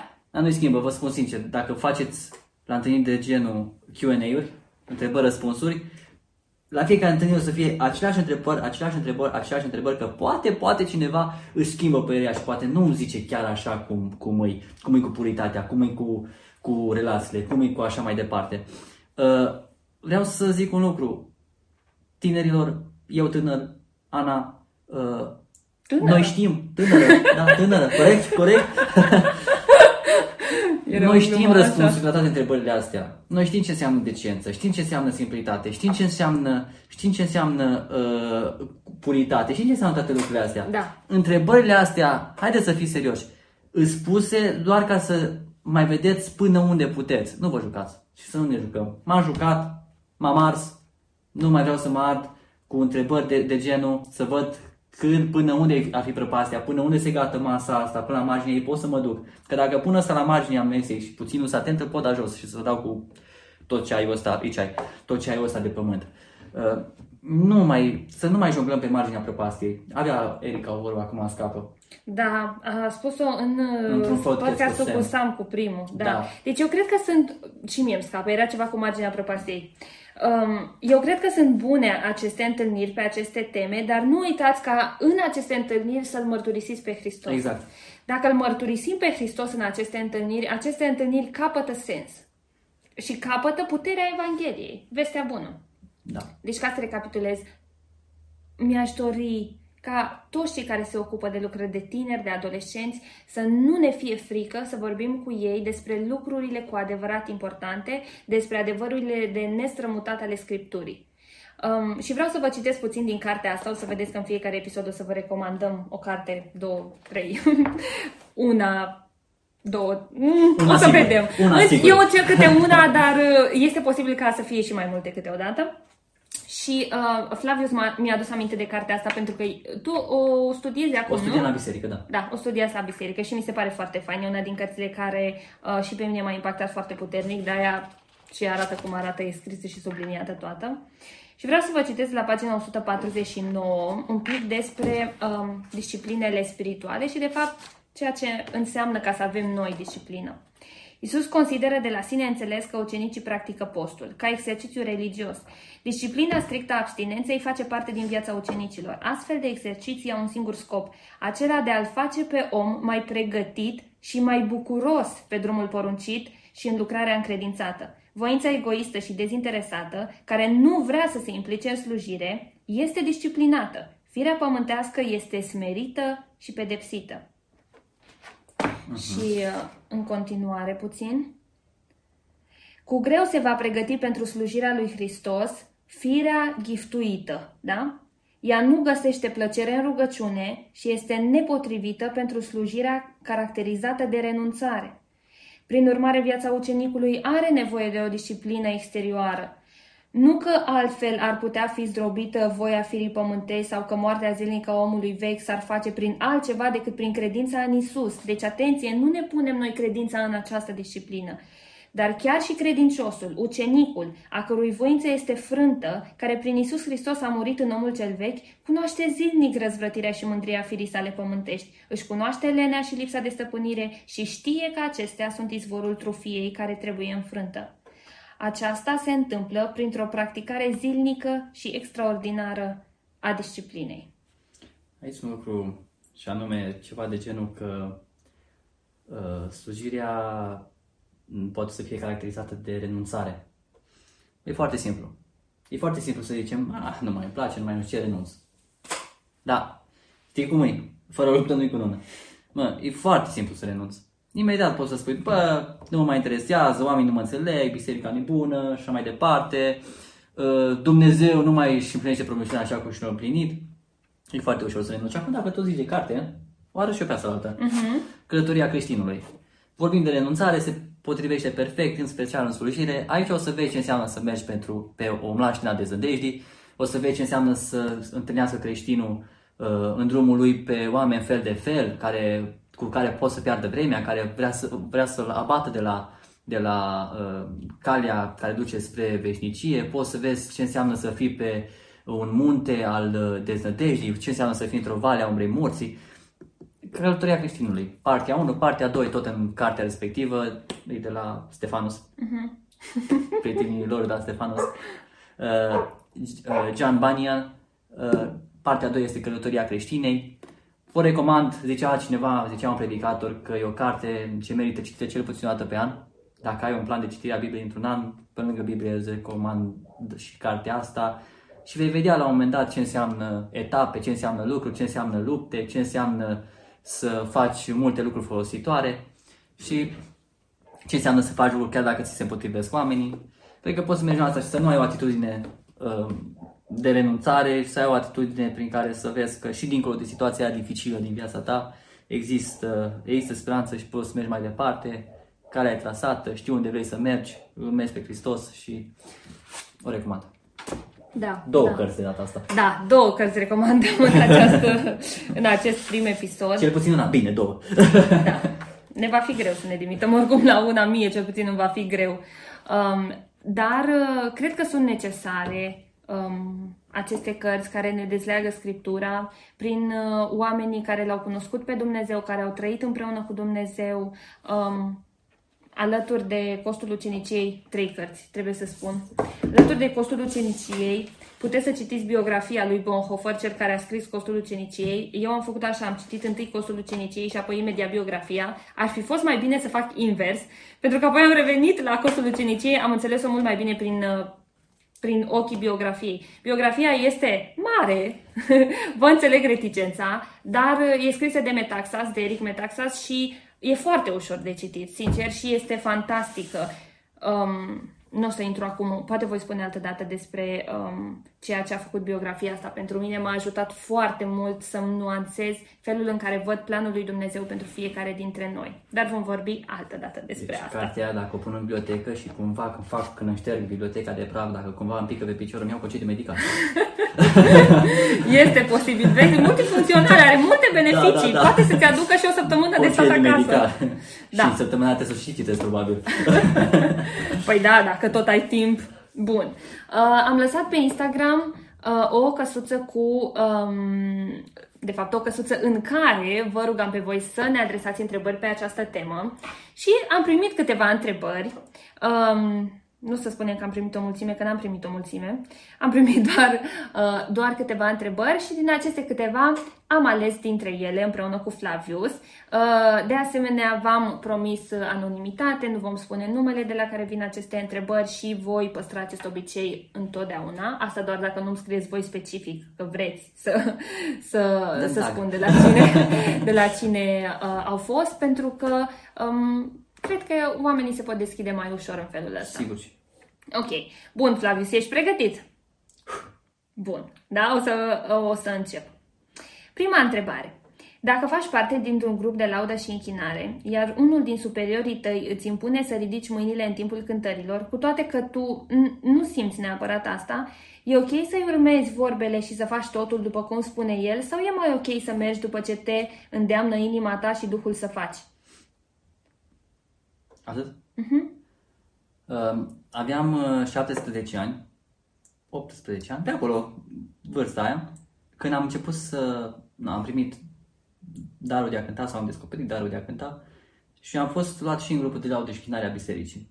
Și la un moment dat un tânăr, care a studiat el uh, închinare pe la nu știu ce, la nu știu ce, trupe din America și așa mai departe, mi-a zis la un moment dat lucrul ăsta, și anume, tu trebuie să te, să te închini și atunci când nu simți să o faci.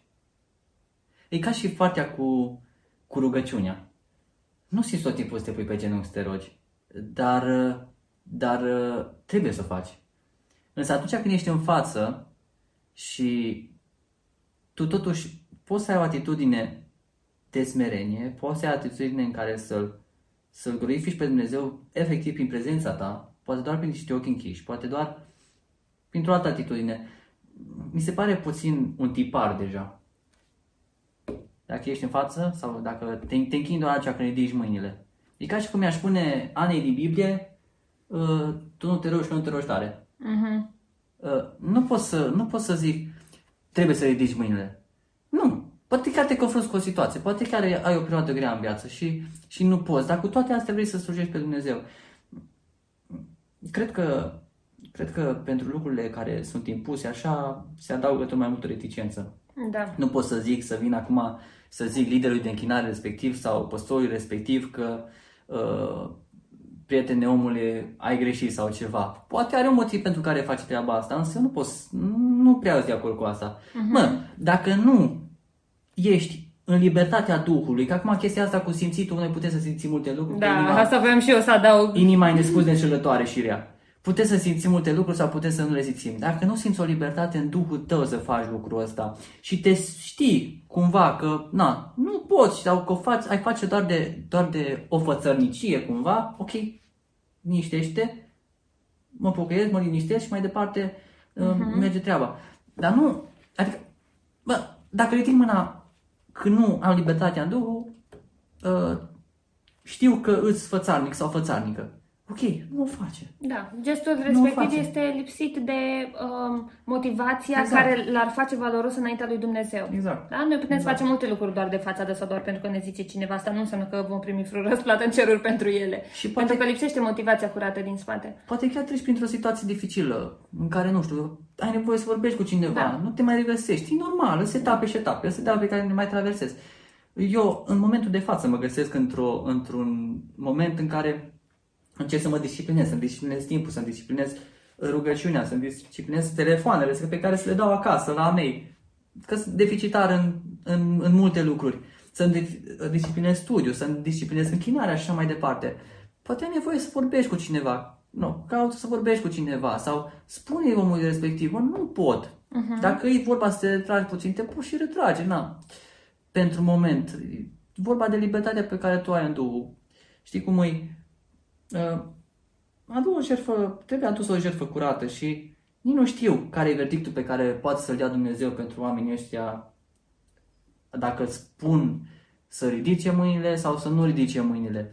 Păi între ei și Dumnezeu. Ei, Dumnezeu știe ce, ce face, dar uh, vă repet, e vorba de, poate să fie chiar o dovadă de fățărnicie și o chestie de genul în care spui că uh, privesc Uh, trebuie să privezi la fața oamenilor. Da. Nu, nu trebuie să privești la fața oamenilor. E între tine și Dumnezeu. Dacă trebuie să slujești, slujești. Eu știu persoane care conduc cântarea și conduc cântarea, conduc închinarea, efectiv de la pian, cu ochii deschiși și nu știu ce, și biserica e foarte cercetată. De ce? Pentru că e ceva în noi. E o, e o căticică foarte mică.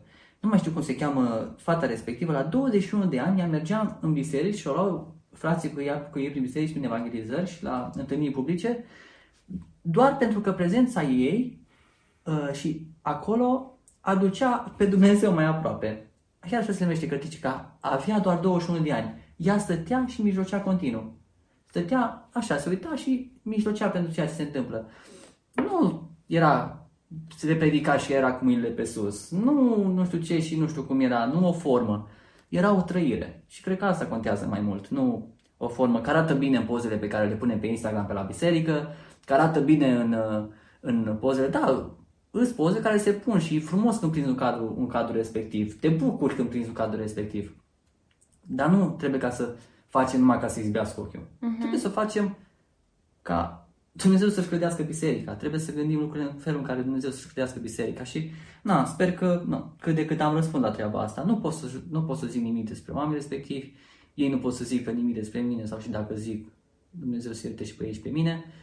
Uh, da, cam asta e părerea mea. Na. Ca om care am slujit în laudă și chinare, am condus laudă și chinare în tabere, cu chitara, cu așa mai departe, am văzut, nu poți și tot timpul, na, dacă e o piedică de asta, trebuie rezolvată în rădăcină, nu așa da, lucrurile da, de la rădăcină. Da, adică să și vorbim despre impui. atașamentele noastre, despre uh, ce se întâmplă atunci, știi, cu adevărat în sufletul și în exact. inima noastră și nu cum ne manifestăm în mod exterior, pentru că manifestările exterioare întotdeauna urmează impulsurile interioare ale inimii. Eu momente Inima care... este transformată, impulsurile exterioare sunt transformate. Eu momente în care nu vreau să aud nimic.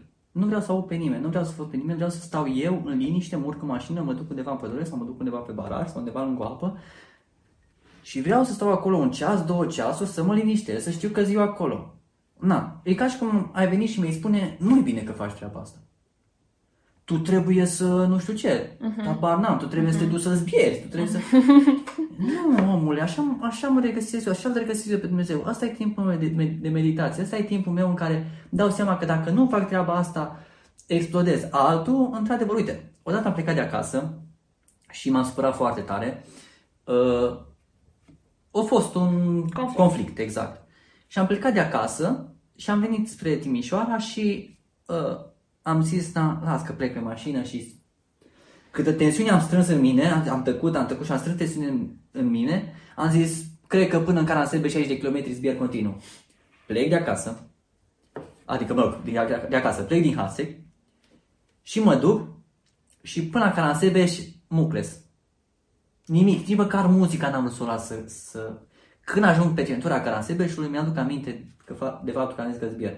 Mi-a tras aer în piept și am zis că zbier și n-am putut să zbier. De ce? N-am putut, nu-i, nu-i felul meu. Poate al, al, al cuiva era, de-abia aștepta să iasă afară ca să zbiere undeva, așa se... Am început să plâng. Uh-huh. Am zis plâng, plâng, plâng și mă rog, plâng și mă rog, am tăcut până aici și așa mi-a trecut. Suntem oameni diferiți. Da. E unul din lucrurile alea care, la care cred că se aplică, știi, motorul Bisericii Moraviene. Exact. În cele neesențiale, libertate. Exact. Da. exact. Bine, acum și libertatea asta. da, da, vom vorbi odată și despre libertatea în Hristos neapărat. Alt subiect, da. Am, uh, nu vreți să știți ce teanc de materiale am pe partea asta, că e un lucru care mă preocupă. Am vorbit de curând, ultima dată când am fost la uh, preadolescenți, la grupă la biserică, am vorbit despre asta cu ei, așa pentru nivelul lor și a fost fantastic. Doamne, au fost așa de uimiți de niște chestii și cred că mulți dintre noi nu cunosc, știi, adevărata libertate în Hristos. Chiar azi dimineață îmi, îmi analizam puțin închinarea. Nu știu ce îmi pregăteam să plec, să nu știu ce, și pe mașină mi-a dădeam închinarea, mă rugam și nu. Mai îmi fac autoanaliză din când în când, destul de des, îmi fac. Și am zis uh, în felul următor. Am zis, ok, încerc să înțeleg formele de închinare, dar nu pot să accept închinarea de formă. Uh-huh. Și asta cred că se potrivește foarte bine în contextul ăsta. Adică da. încerci să înțelegi formele de închinare, că ești mai nu știu cum, că e mai nu știu ce, că e mai retras, că e mai extrovertit, că e mai nu știu ce. Încerci să le înțelegi pe toate. Oricum analizez să văd care sunt roadele din spate. Dar nu pot să accept închinarea de formă. Și nu, cred că cam asta ar fi Da, da, concluzia pe da, care trebuie da, e o concluzie foarte bună. Încă o întrebare. E ok să iei pauză de la slujire atunci când tu nu te simți ok în relația ta cu Domnul? Sau atunci când ai impresia că faci totul prea mecanic, fără să mai simți ceva? Hmm. Nu, fac activitate continuă. nu, glumesc, glumesc. E foarte ok. E foarte ok și cred că e o gândire foarte matură să-ți dai seama că, bă, ceva nu e în regulă. Uh, da, cred că situațiile aici trebuie să fie foarte nuanțate. Cred că sunt momente când trebuie să mergi înainte și cred că sunt momente când e mai înțelept să renunți. Exact. E unul din lucrurile alea, e una din întrebările la care nu există un răspuns universal. Știi, noi vrem rețete. Deci, Exact. Mă aflu în această situație. Să vedem, să-mi zică fratele predicator sau să-mi zică, nu știu, X persoană pe care o respect din mediul creștin, cum să acționez în această situație și pentru mine e simplu. Eu fac ce zice popa și, înțelegi? Exact. Dar adevărul este că situațiile sunt specifice, sunt personale și sunt foarte nuanțate. Exact. Eu am avut momente în care am vrut să renunț și Dumnezeu m-a cercetat în Duhul meu și mi-a zis că sunt doar smiorcăită și a trebuit să-i dau înainte pentru că am avut luni de zile în spate de rugăciune. Doamne, vreau să stau în sportură, folosește-mă, nu contează în ce fel, smerește-mă, frângem, fă-mă capabilă pentru slujirea asta. Um, mi-a dat Dumnezeu slujirea respectivă. Slujirea respectivă a venit cu o greutate la care eu nu mă așteptam să fie așa de mare. Frântă sub ea am zis, Doamne, ce este asta? Nu, atâta bătaie de joc, atâta nu se poate și așa mai departe și nu, că vreau să renunț sau uh, altă dată nu vreau să renunț, dar se puneau în cârca mea anumite responsabilități și no, iarăși trebuie să port eu toate discuțiile astea greu de dus, de ce nu mai poartă și alții discuții? Bun. Um, și dup- țin minte, am avut chiar o întâlnire cu liderii de la tineret pe tema asta și am avut o atitudine atunci nepotrivită. Am zis, de ce trebuie să port eu toate discuțiile astea? Nu, că ei mă trimiteau pe mine să vorbesc cu cineva, știi? Și mi-am dat seama după ce am venit acasă că am avut o atitudine mizerabilă și de copil răsfățat în legătură cu chestia respectivă. Și m-am pus și i-am sunat pe o parte din ei ca să-mi cer iertare. Ah, Bineînțeles, cu niște lacrimi, cu un amar, m-am simțit ca ultimul om. Cum am putut eu, care m-am rugat atâta pentru asta, ca Dumnezeu să ne deschidă o portiță în lucrarea asta, ca eu acum să fac nazuri? Că, Doamne, mă pui la o muncă prea grea.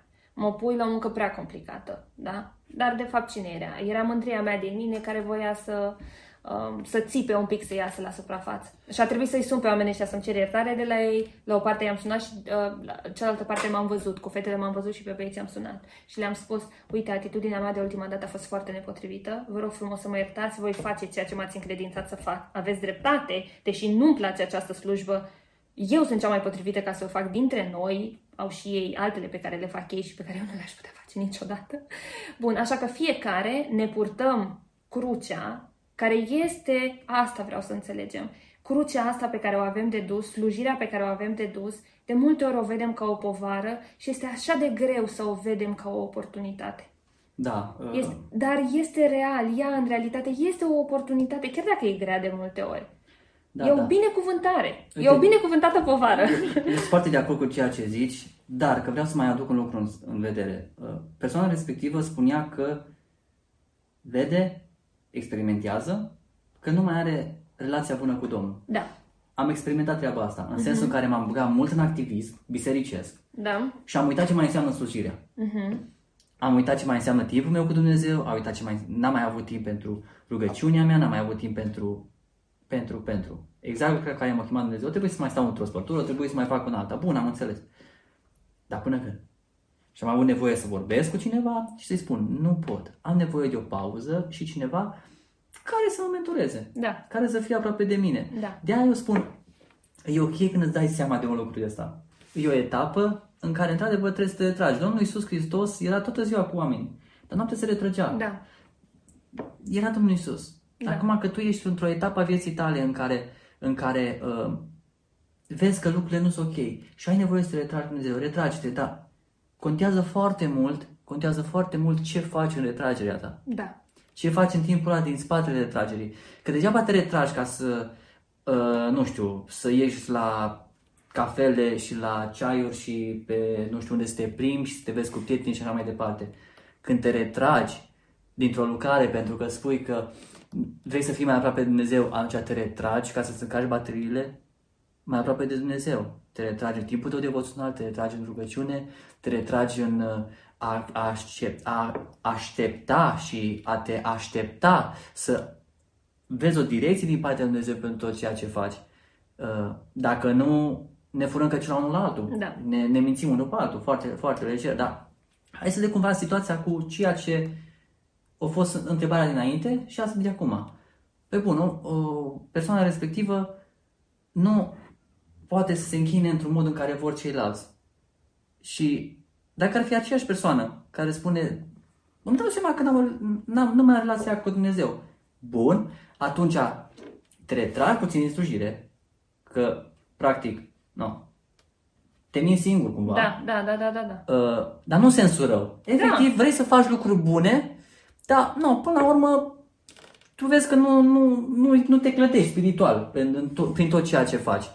Atunci, ce mai bine te retragi puțin? Eu mi-am luat pauze și foarte bine să zic la un moment dat pauze, e foarte bine să te odihnești. Personal, eu dorm undeva la 6 ore pe noapte, 5 ore pe noapte, dar în momente în care dorm câte 4 ore pe noapte. Lunar, am o zi pe lună, în caz extrem două zile, în care mi-e foarte rău de la stomac. Am ceva aciditate de la lipsă de somn, de la stres, de la activitate, de la toate cele, în care mi-e foarte rău de la stomac. Și o zi cu greu, cu greu mă mișc, cu greu mă ăsta, dar tot, tot îmi fac lucrurile și îmi dau seama atunci, bă, am nevoie de odihnă.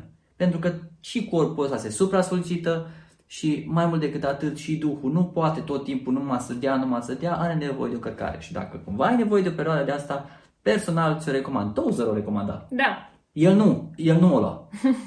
El nu o lua. Poate am spune că e ipocrit. Nu o lua. Bine, după ce i s-a născut fica, uh, s-a mai retras puțin și mai devenit și familist, uh, el nu o lua. Dar în timpul unei rugăciuni cu niște frați, se ridică de la rugăciune și uh, răspunde, da, că frate păstor, că s-o posit, că nu știu ce, că nu mai pot, îți recomand să-ți iei o pauză și să te apropii de Dumnezeu mai mult. Asta îți recomand. Și uh, oamenii din jurul lui au început să chicotească de ce? Pentru că au știut că Tozer nu face asta. Uh-huh. După aceea și-a revenit și Tozer.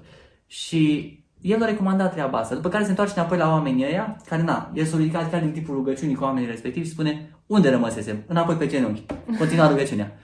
Deci, el a recomandat-o și nu pentru că o recomandă toți să o recomand și eu, pentru că am văzut cât a fost de benefic o pauză. Da. Contează cât e pauza, cât îți propui să iei pauza, ce faci în pauza respectivă și de ce o iei. Da. Adică trebuie să se vadă cel puțin astea trei lucruri. Da. Adică nu există un răspuns universal. Tu trebuie să te cercetezi pe tine în lumina cuvântului, înaintea Domnului și să ceri înțelepciune să vezi care este de fapt răspunsul pentru problema ta, pentru că noi nu avem răspunsuri, uh, avem poate un pic de principii sau niște, niște principii, da. da. Niște lucruri după care ne, ne ghidăm. Uh-huh, uh-huh. Oricum sunt lucrurile particulare de la om la om, dar sunt niște uh-huh. lucruri generale care, de la care pleci spre particular. Exact. Bun, încă o întrebare. Cum poți transforma slujirea în biserică din ceva formal în ceva care chiar zidește biserica?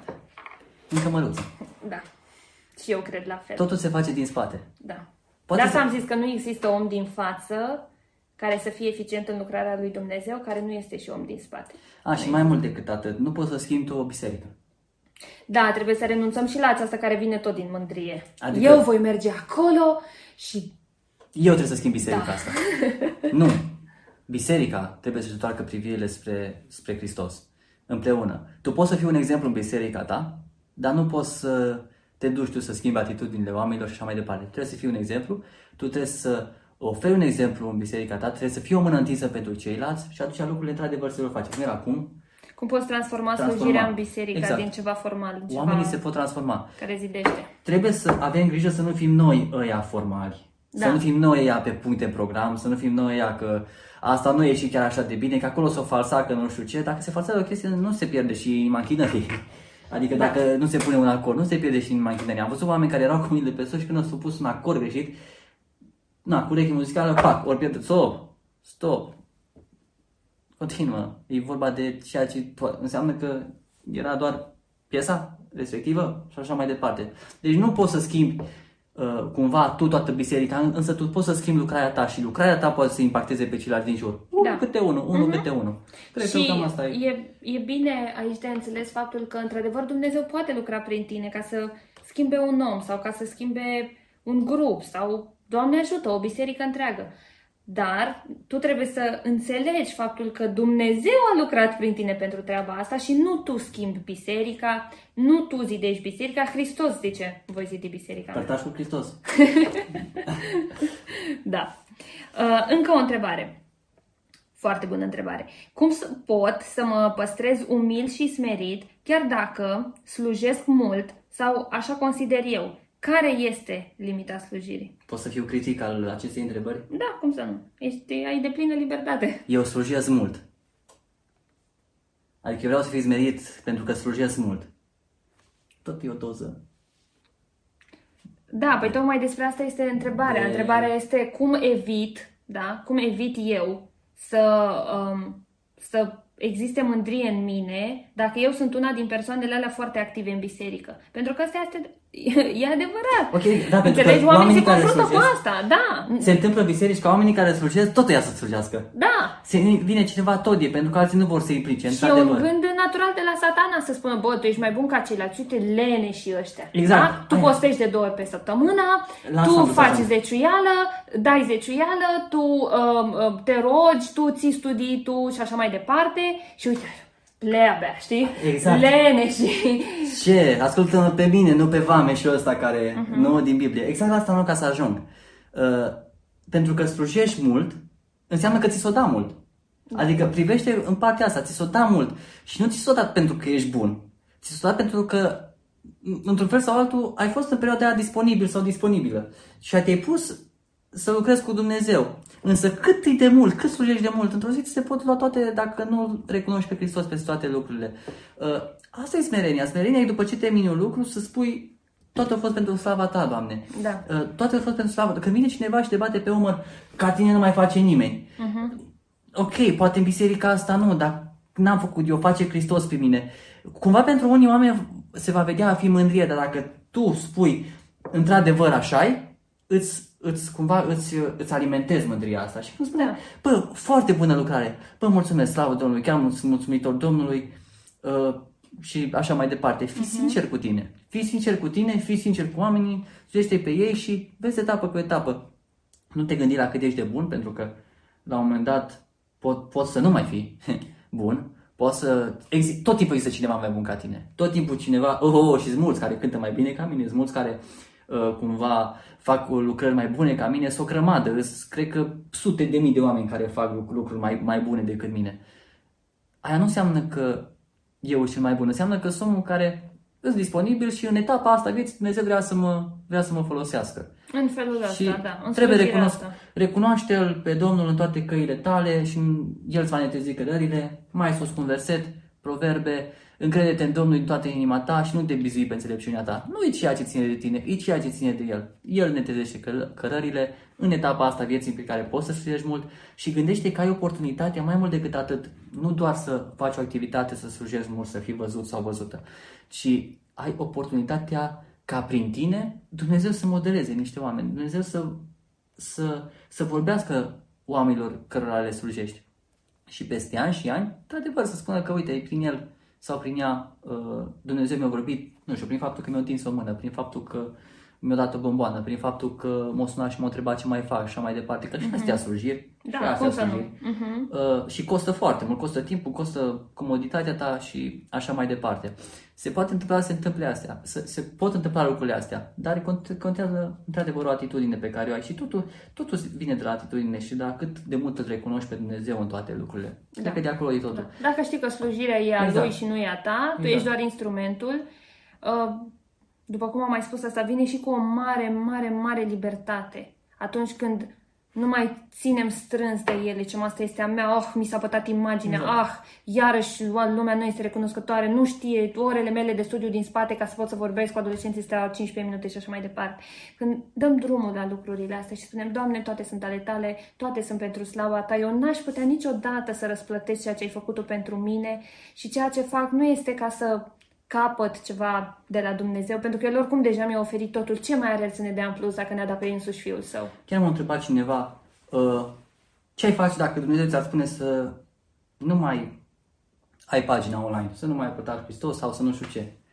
Aș preda-o. Atâta timp cât am libertate din partea lui Dumnezeu că trebuie să o predau la cineva. Sunt sigur că e vorba de lucrarea lui Dumnezeu și Dumnezeu poate să facă lucruri mai minunate decât am putut să fac eu. Uh-huh. E, Da. nu, exact, nu ține, Da. nu ține pentru tine totul. Da, nu, da, nu da. le ia, Realizăm le că las nu pe ego. suntem posesori, suntem administratori a Aia e. tuturor lucrurilor pe care le avem. Și dacă cineva le poate administra mai bine, dați-le aripi lucrurile Ah, și respective. disciplină. Nu, uh, nu te pierde în uh, atâtea slujiri și în atâta activism bisericesc uh, dacă, dacă aceste lucruri îți îți afectează disciplina ta, timpul tău cu Dumnezeu. Pentru că odată ce nu mai ai timpul tău cu Dumnezeu, vei gândi numai spre activitatea, numai spre activitatea și atunci e clar că focusul tău ți acolo ca să fie cât mai bine pentru tine. Cu cât te depărtezi mai mult de Dumnezeu, cu atâta poate intri mai mult în ceea ce înseamnă ego-ul tău. Nu lua slujire foarte, foarte, foarte multă dacă aceasta îți afectează puținul la timp de părtășie pe care poți să ai cu Dumnezeu zilnic. Da, ideea Acolo este te pune, formezi. pune timpul de părtășie pe primul plan, apoi toate celelalte activități. Dacă ele încep să mănânce din timpul ăla de părtășie și dacă treaba asta va dura, întotdeauna aduce consecințe urâte după sine. Întotdeauna. Mhm. Eu știu. Știu foarte bine, m-am luptat cu asta, m-am luptat cu întrebarea asta și încă mă lupt. Eu cred că e o luptă pentru toată viața. Sigur. Și chiar am fost uh, la mărturisire la unul din pastorii noștri, cred că acum două săptămâni și chiar despre asta i-am spus. Spus despre asta, despre lupta mea cu, cu mândria în chestia asta în slujire și îmi doresc ca Dumnezeu, tot așa, a devenit treaba asta cu autoanaliza, a devenit o um, și de cercetare în domeniul Scripturii a devenit un obicei pentru mine aproape după fiecare slujire pe care o fac să văd un pic, ok, undeva am exagerat, uh, unde nu a fost bine, unde nu a fost uh, chiar așa cum trebuie, unde în loc să îl promovez pe Hristos m-am promovat pe mine și așa mai departe. Um, și e bine să fim deschiși cu privire la lucrurile astea, pentru că oamenii care au o slujire vizibilă se luptă cu, eu recunosc că mă lupt cu lucrurile astea și le mărturisesc oamenilor în care am încredere, prieteni, mentori, um, ca ei să mă ajute, să mă sfătuiască și mai ales să se roage pentru mine, să, să postească pentru mine pentru lucrurile astea, ca Dumnezeu să lucreze și să fie văzut El în noi și nu noi. Aici trebuie avut și ia subiect de discuție, trebuie avut și grijă cu cine vorbești lucrurile astea și Da. Cine îți câștigă încrederea pentru Da. lucrurile astea. Adică nu te duci acum să spui la uh, fiecare pe care îl întâlnești, știi să te rogi pentru mine că, na, e situația asta și nu știu ce, Da. adică mă rog, e vorba de că slujesc spun și nu știu dacă am slujit bine și nu știu ce. Nu, trebuie să ai niște oameni apropiați, care, unul, doi, câți or fi, Da. cu care poți să vorbești treaba asta, cu pastorul tău dacă poți, cu mentorul tău, cu liderul tău de grupă, cu liderul tău de tinere dacă crezi, cu o prietenă foarte bună, cu un prieten foarte bun, cu așa mai departe, cu care, care să te susține și care cumva să te ia la rost la un moment dat. Săptămâna să dea un mesaj. Ai făcut asta? Ți-ai propus să faci? Ai făcut? Ești la zi? Mm, Nu. Bun, vezi că peste două zile scriu iară. și să crești. Contează foarte mult treaba asta. Eu, Da. eu am experimentat treaba asta și nu, chiar, Da. chiar contează. Încă o întrebare. Soțul este necredincios, poate slujirea mea să fie o unealtă potrivită pentru a-l câștiga? Am zis că nu mă bag. A, Da, da, pentru că eu sunt soție. Um, da, slujirea ta poate fi o unealtă, dar um, și cred că Dumnezeu o poate folosi cu putere, dar cred că este foarte important să găsești acest echilibru între slujire și familie. Um, slujirea ta nu cred că trebuie să se facă în detrimentul familiei tale. Este adevărat că poate vor exista perioade în care vei trage un pic mai tare, dar ele trebuie să rămână doar perioade. Întotdeauna trebuie să existe o întoarcere la familie. Există un motiv pentru care Dumnezeu a întemeiat familia ca celulă a societății și ca celulă a bisericii. Există un motiv. Și cred că îl dezonorăm pe Dumnezeu um, implicându-ne în prea multe câteodată și noi tocmai credem că atunci îl ascultăm și neglijându-ne familia. Eu cred că este o dozon- dezonorare la adresa lui Dumnezeu lucrul ăsta. Și vă spun din perspectiva unui om care a clacat și care mai clachează pe partea asta, că și eu sunt genul ăsta foarte entuziasmat și tind să mă implic în prea multe și chiar îi mărturiseam lui Flavius înainte de a începe că în momentul ăsta cred că sunt la limită și vreau ca din anul următor să mai renunț la una din lucrurile de care mă ocup, pentru că sunt prea multe și vreau să acord mai mult timp altor lucruri, cum ar fi familia, cum ar fi uh, timpul personal cu Dumnezeu. O să-mi duc uh, na, uh, cuvântul pe care mi l-am dat față de slujirea respectivă până la capăt, până la sfârșitul anului, dar apoi voi renunța pentru că uh, este prea mult. E mai mult decât pot duce eu momentan. Uh, așa că, da, slujirea poate fi o unealtă, dar ai grijă că poate fi și o unealtă uh, pentru care soțul tău să se depărteze de tine și să te disprețuiască pentru că nu mai acorzi lui timp, ci acorzi numai slujirii respective și um, na, asta duce apoi la dezbinare și în niciun caz la unitate sau la câștigarea lui spre Hristos. Ok. Um, o altă întrebare. Cum poți să treci peste faptul că slujirea ta nu e apreciată? Uh, uh. Hmm. De cine? Contează și cine, și de la cine așteptări ca, să, ca să-ți aprecieze slujirea, pentru că uh, nu știu, contează oamenii de la care așteptări, pur și simplu. Bun, hai să zicem că slujesc în biserică și păstorul nu mă apreciază. Biserica mea are, dau exemplu, am să nu, noi suntem uh, puțin peste 100 de membri. Dar să zici că ești o biserică de 700 de membri și ai pretenția ca de fiecare dată să vină păstorul să spună apreciez tot ce faci, apreciez tot ce faci. Nu se întâmplă treaba asta. O să spună o dată, o să spună de două ori pe an probabil, dar nu să spună tot timpul și aprecierea asta, na, și niște lucruri. Cât de intens vrei să fii apreciată? Vrei de fiecare dată? De cine vrei să fii apreciată? De cel drag, de, din familie sau așa mai departe? Și cum poți să treci peste faptul că nu ți slujește în continuare? Dacă vezi că ai roade... A, dacă nu e apreciată de cei pe care îi slujești. Cred că cel mai bine, oricum, e, e o întrebare, mi se pare, e o întrebare generală, uh-huh. la care nu pot să răspund specific. Dar cel mai bine e la fel, e lucrul ăsta de unitate. Uite, Iisus și-a trimis ucenicii doi câte doi, să sprijinească unii pe alții, să, să se corecteze unul pe altul, să se apere unul pe altul, să se îngrijească unul pe altul și așa mai departe. De ce nu i-a trimis unul câte unul și să spună, nu, acum voi mergeți, peste două luni vin înapoi, veniți cu rapoarte, faceți competiție și văd care e mai bun. Era o chestie, nu? Da, da. Da, nu, e, e doi câte doi. Vorbește cu cineva, uh, vorbește cu păstorul tău, vorbește cu mentorul tău, tot aici revenim să vezi efectiv care e situația. Ia o temperatură a slujirii pe care o faci. Ia o temperatură a oamenilor pe care îi slujești. Vezi cum îi, dacă e crescândă, dacă e scăzândă. Care, care e starea? Care e starea de sănătate a grupului unde slujești, a lucrului pe care îl faci? Că este foarte important nu doar să spui eu fac lucruri bune și nu mă apreciază nimeni. E important, în schimb, să întrebi oameni de credere să spui, uite, tu ești mai de aproape în lucrarea asta.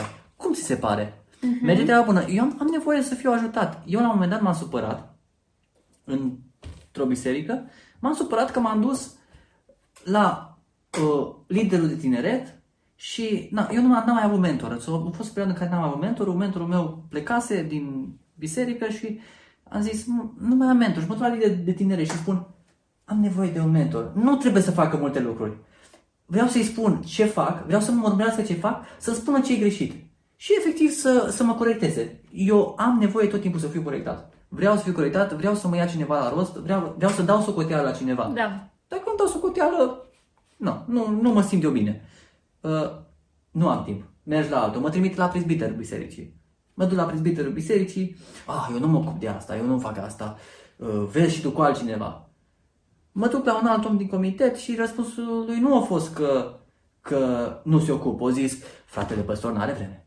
Efectiv, pe el s-a dat afară și nici mai departe nu, nu aveam acces.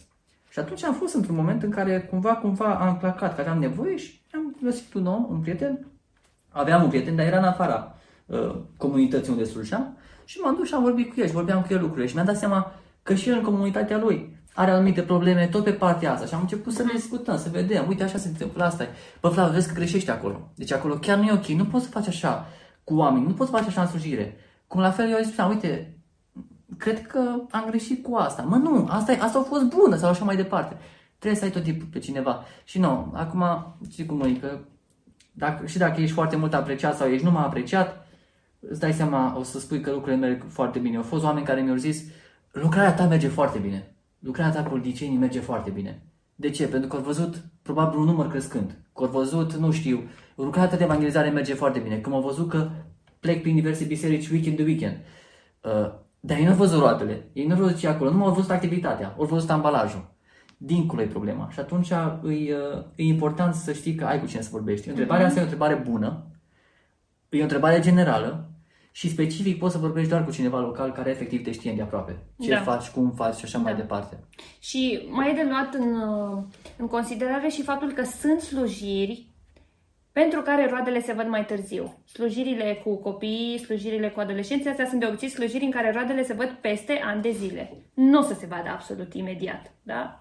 Ăsta este adevărul.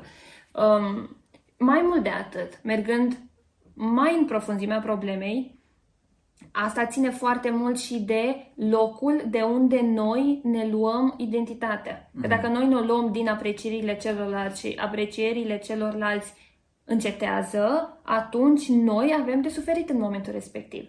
Dar dacă noi ne luăm identitatea din Hristos, Hristos care este stânca veacurilor, care este același azi și ieri și în veci, atunci noi nu mai suntem atât de ușor clătinați și bătuți de vânt de aprecierile sau și în cealaltă parte a medaliei de hate-ul pe care îl primim de la ceilalți. Da. Evident că vom fi afectați și de asta trebuie noi să ne întoarcem la Hristos zilnic. De asta trebuie noi să avem acel timp din cămăruță, de asta trebuie să avem noi viața noastră de uh, studiu și de rugăciune și de post împreună cu Dumnezeu și pentru El, uh, pentru că toate lucrurile astea care vin peste noi, ispita asta a aprecierilor, ispita asta a, uh, nu știu, că n-a spune mustrarea că mustrarea e bună, știi tu, hate-ului care vine așa, câteodată vine ca o avalanșă peste tine, deși câteodată mă, mă și iau și zic, Doamne, dar câteodată mi se pare că nu are nicio legătură Unde cu au ce stat fac până eu, ceea ce, acum? De ceea ce vin mi se totodată? spune, știi? Ce s-a întâmplat? da. Dar atunci când ești ancorat, când, și eu am experimentat și și și perioade în care eram mai puțin ancorată și în care mi s-au urcat laudele la cap sau mi s-a urcat hate-ul la inimă și perioade în care eram ancorată și lucrurile astea nu m-au mai, uh, nu m-au mai clătinat, știi? Mhm. Da. Da. Ok. Foarte important. Um, Mai avem? Hai să mai luăm una, pentru că de fapt sunt mai multe întrebări pe tema asta, o să luăm una din ele. Cum îți dai seama la ce ești chemat uh, și ce trebuie să slujești în biserică? Începând cu lucrurile mici. Am zis, eu am cumpărat chipsuri ca să pot mai încolo să ajung la un ampul la un timp de rugăciune sau să ajung să cânt. Uh-huh. Am cumpărat chipsuri. Am văzut, am ajutat la curățenie. Na, nu mi-e rușine să mai zic o dată. Am verificat dacă toaletele sunt curate. Nu erau, le curățam, adică nu numai mă uit, nu sunt curate, hello, cineva să le șteargă, știi? Să le curățe. Nu, luam pe rea și le curățam, asta e. Ce, ce poți să faci? Mortale sunt mortale, na. Slușești. Uh, a început cu lucrurile mici. Uite, hai să, hai să vă zic o fază cu mama. Uh-huh. Mama, uh, acum cum na, stau mai mult la Timișoara, ea îmi spunea, Flavă, tu știi ce mă rog eu, ce? Uh, sper că nu se văd lacrimile astea, că mama nu, să, re- să regulă, să știi. Uh, ea îmi spunea, Flavă, eu mă rog Domnului să-ți dea multe evangelizări în zona Hunedoara, Caraș și dincolo de Hunedoara, Alba sau pe unde mai mergi. Și am zis, păi de ce? Păi că tu dacă ai evangelizare duminică sau sâmbătă în Caraș, tu vineri vii acasă și pleci de acasă ca să ne mai vezi pe noi. Dacă ai duminică, tu sâmbătă vii acasă ca să ne mai vezi pe noi. Și zice, și eu scalc cămașa și uh, ca să știu că te duci cu cămașa călcată, să știu călcat și chiar zic, Doamne, dar dacă vine și mai calc cămașă, sigur puțin acolo din răsplată mi-au și eu. Vai, adorabilă mama ta. Lucrurile mici. Uh-huh. Lucrurile mici și... Da, m-a, m-a emoționat foarte mult lucrul ăsta. Uh, Sunt lucruri mici, începe cu lucrurile mici. Nu o să mergi niciodată să fii predicatorul predicatorilor. Mm, Hai să spun ceva, niciodată nu o să fii predicatorul predicatorilor pentru că te vei crede buricul pământului. O să fii predicatorul dispus să stai la dispoziția lui Dumnezeu. Nu o să fii niciodată cântărețul cu cele mai multe vizualizări de pe YouTube. O să fie alții mult mai vizualizați decât tine oricum. Uh, asta ca să-mi se urce la cap de azi zic. Uh, nu o să fie niciodată nu o să fie niciodată ăla din față, neapărat ăla de pe piedestal, uh, ci dacă nu încep cu ceea ce este de jos, dacă nu încep cu slujirile mici. Degeaba o să merg eu să fiu cântărețul nu știu care și când la evangelizări și nu știu ce și văzătorul oameni și la final de evangelizare că oamenii vin să mă salute, hă, nu-i salut sau întorc, întorc capul sau așa mai departe. Nu. Prima dată învăț ca să am o atitudine corectă ca să pot să ajung acolo. Prima dată trebuie să știu ce înseamnă să întâmpli, ce înseamnă să dau un telefon, ce înseamnă să încurajez, ce înseamnă să zâmbesc, ce înseamnă să pun mâna pe umărul cuiva și să-i spun dacă ai ceva nevoie să aici, să-i dau un mesaj acum în perioada asta pe care o traversăm, am aflat că cineva e izolat sau așa mai departe, am aflat că ești izolat, ai nevoie de cumpărături, ai nevoie de ceva, ți poftă de ceva, îți facem, îți aducem și așa mai departe. De aici începe. De la astea mm-hmm. începi. După aceea mai departe. Da. Și acum că spui în biserică, într-adevăr în biserică nu am mai vorbit despre asta, nu sunt mai lucrurile din față care se văd. Mâinile ridicate și mm-hmm. instrumentele care, mm-hmm. la care cântă cineva și corul și așa mai departe. Sunt lucrurile astea alte. Înainte de, mai presus de toate, înainte de a face o slujire, să nu uităm să fim oameni. Dacă nu ești, oameni, nu ești, dacă nu ești om, nu ești slujitor. Dacă, nu. Sau măcar, mă rog, poate ai doar, doar o imagine. Da. Cam asta. Și dacă întrebarea se referă la uh, tipurile de daruri pe care le avem, pentru că Dumnezeu oh, le-a da. lăsat în noi, um, în unii mai multe, poate în unii mai puține, uh, dar, după cum am spus, cu ei se dă mult, îi se cere mult, dragilor. Dumnezeu este întotdeauna corect, El nu poate fi acuzat niciodată de favoritisme. Uh, există o carte care se numește Descoperă darurile cu care te-a înzestrat Dumnezeu Um, a și... carte. Doamne, Domnul să ne ajute. Uh, eu vă spun de ea pentru că dacă chiar sunt oameni dintre voi care se confruntă cu asta, este o carte care vă este folositoare. Ea tratează fiecare dar în parte, are teste um, în care voi răspundeți la întrebări pe o anumită uh, scală și vedeți cam unde v-ați încadra și care sunt principalele voastre daruri. Și apoi învățați să le puneți ușor, ușor în negoț. Cum învățați? Stând pe lângă cineva care face deja asta. Dacă nu aveți astfel de oameni în biserică și din păcate eu știu că există biserici care um, duc lipsă de mentor și așa mai departe, um, încercați să citiți mult pe tema respectivă, uh, încercați să luați legătura cu oamenii acum, slavă Domnului, trămânerea tehnologiei, hai să o folosim cu scopuri înțelepte, luați legătura cu oameni uh, care poate uh, sunt mai proeminenți în domeniul respectiv, Uh, poate dintre ei sunt oameni care vă pot ajuta, vă pot da un sfat, vă pot trimite la o lectură bună, um, vă pot asculta preț de, nu știu, 30 de minute la telefon și să vă dea o direcție în toate lucrurile astea.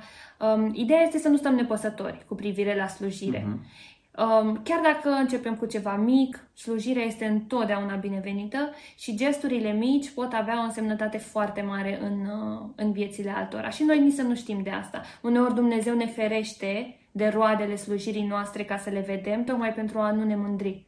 Uh, și ne aflăm despre ele peste ani de zile, când poate Dumnezeu a modelat deja în noi caracterul necesar ca să vedem roadele respective. Mm-hmm. Foarte bun asta. Uite, eu chiar am harul ăsta în biserica în care sunt membru.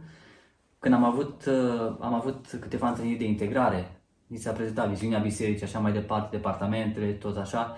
Uh, no, lucrurile bisericii, obligațiile membrilor și așa mai departe, o ordine a bisericii. Chiar am, am primit un test. Cred că eu rezumat la cartea asta sau e luat de la ceva studiu. Uh-huh. E un test de peste 100 și de întrebări la care am răspuns și efectiv am avut 3, o listă de 3, 4, 5, 6, primele 5-6 daruri care ne-au ieșit din testul ăla, alea ne le-am trecut și în funcție de aia cumva încercăm să, sau am fost, sau încercat să fim redistribuiți. Da. Oarecum, ca să știi exact. cam pe ce departament ai plia un pic mai da. bine. Uh-huh. Și mhm. oamenii au zis la un moment dat, dar știi că eu nu sunt pregătit, dar tu, tu ești și ăsta la dar. Hai măcar puțin la o mentorare să vedem pe partea asta, cum merge. Uh-huh. Și efectiv după aceea își dădea omul seama, face, pe, nu, pe răspunsurile tale te-am luat. După aceea își dădea omul seama, păi, dar într-adevăr, chiar mă descurc treaba asta. Chiar pot să fac treaba asta. Uh-huh. Și așa mai departe. E, e, nu știu, n-am citit cartea asta, dar o recomand. Dacă e cu teste de genul, da, chiar... Da, are teste pentru fiecare dar și apoi la sfârșit și unul mare chiar, chiar e faină. E faină și, uh, uite, uh, păstorul nostru care se ocupă de adolescenți, Liviu, pe vremea când eu nu mă alăturasem lucrului ăsta cu vreo 2 ani, a făcut împreună cu adolescenții noștri cartea asta și eu chiar i-am întrebat, acum două săptămâni am întrebat la, uh, la studiu, uh, pe care îl facem joia, dacă le-a folosit cartea asta și mi-a zis, da, ce chiar ne-a ajutat. Ok, zic atunci. Tot așa cu gândul, măi, stai să vedem și la o altă grupă de vârstă cum se pretează uh, și de asta am toată încrederea să vă recomand pentru că, uite, pe mulți dintre adolescenții noștri chiar i-a ajutat și știu oricum că pe alți oameni mai trecuți prin viață i-a ajutat. Așa că eu cred că e o carte care se pretează pentru o gamă mai largă de vârste, pentru că um, este bine să începem slujirea acolo unde suntem în momentul în care Dumnezeu ne face această chemare și poate că podcastul ăsta este chemarea pentru tine. Dacă ești unul din oamenii care ești doar spectator, gândește-te ce poți să faci. Um, dacă ai un dar al rugăciunii în viața ta, uh, rugăciunea de mișlocire este esențială pentru lucrarea oricărei biserici. Faceți un grup de mișlocire, mai au 1, 2, 3 oameni cu tine și faceți un grup de mișlocire pentru ca Dumnezeu să strălucească în lucrarea bisericii voastre, ca oamenii să fie zidiți, să crească în maturitate spirituală, ca oamenii să fie evangelizați și astfel uh, împărăția lui Hristos uh, să se mărească și să se grăbească. Chiar în grupul de studenți era, era un moto atunci când slujeam acolo și eram așa, mai aproape de cer, mai aproape de oameni și da, mai de folos în Împărăției Lui Dumnezeu. Amin. Deci, Frumos. pentru a știi faza aia cu Chibilin. da. Asta este. Exact. Nu este fizică cuantică. da. Nu. nu. Da. Vă mulțumim, dragilor, dacă ați stat atât de mult cu noi, sigur am depășit o oră, nu știu exact cu cât trebuie să mă uit pe înregistrare și sperăm că s-a înregistrat. Da, chiar le-am pe că i-ai dat drumul. Eu zic că i-am dat drumul. Doamne, ajută-ne! Ok, dragii mei, uh, până data viitoare, de la mine și de la Flavius, vă dorim o săptămână binecuvântată și trăită cu folos. Tot mai aproape de Hristos. Amin. Ciao, ciao.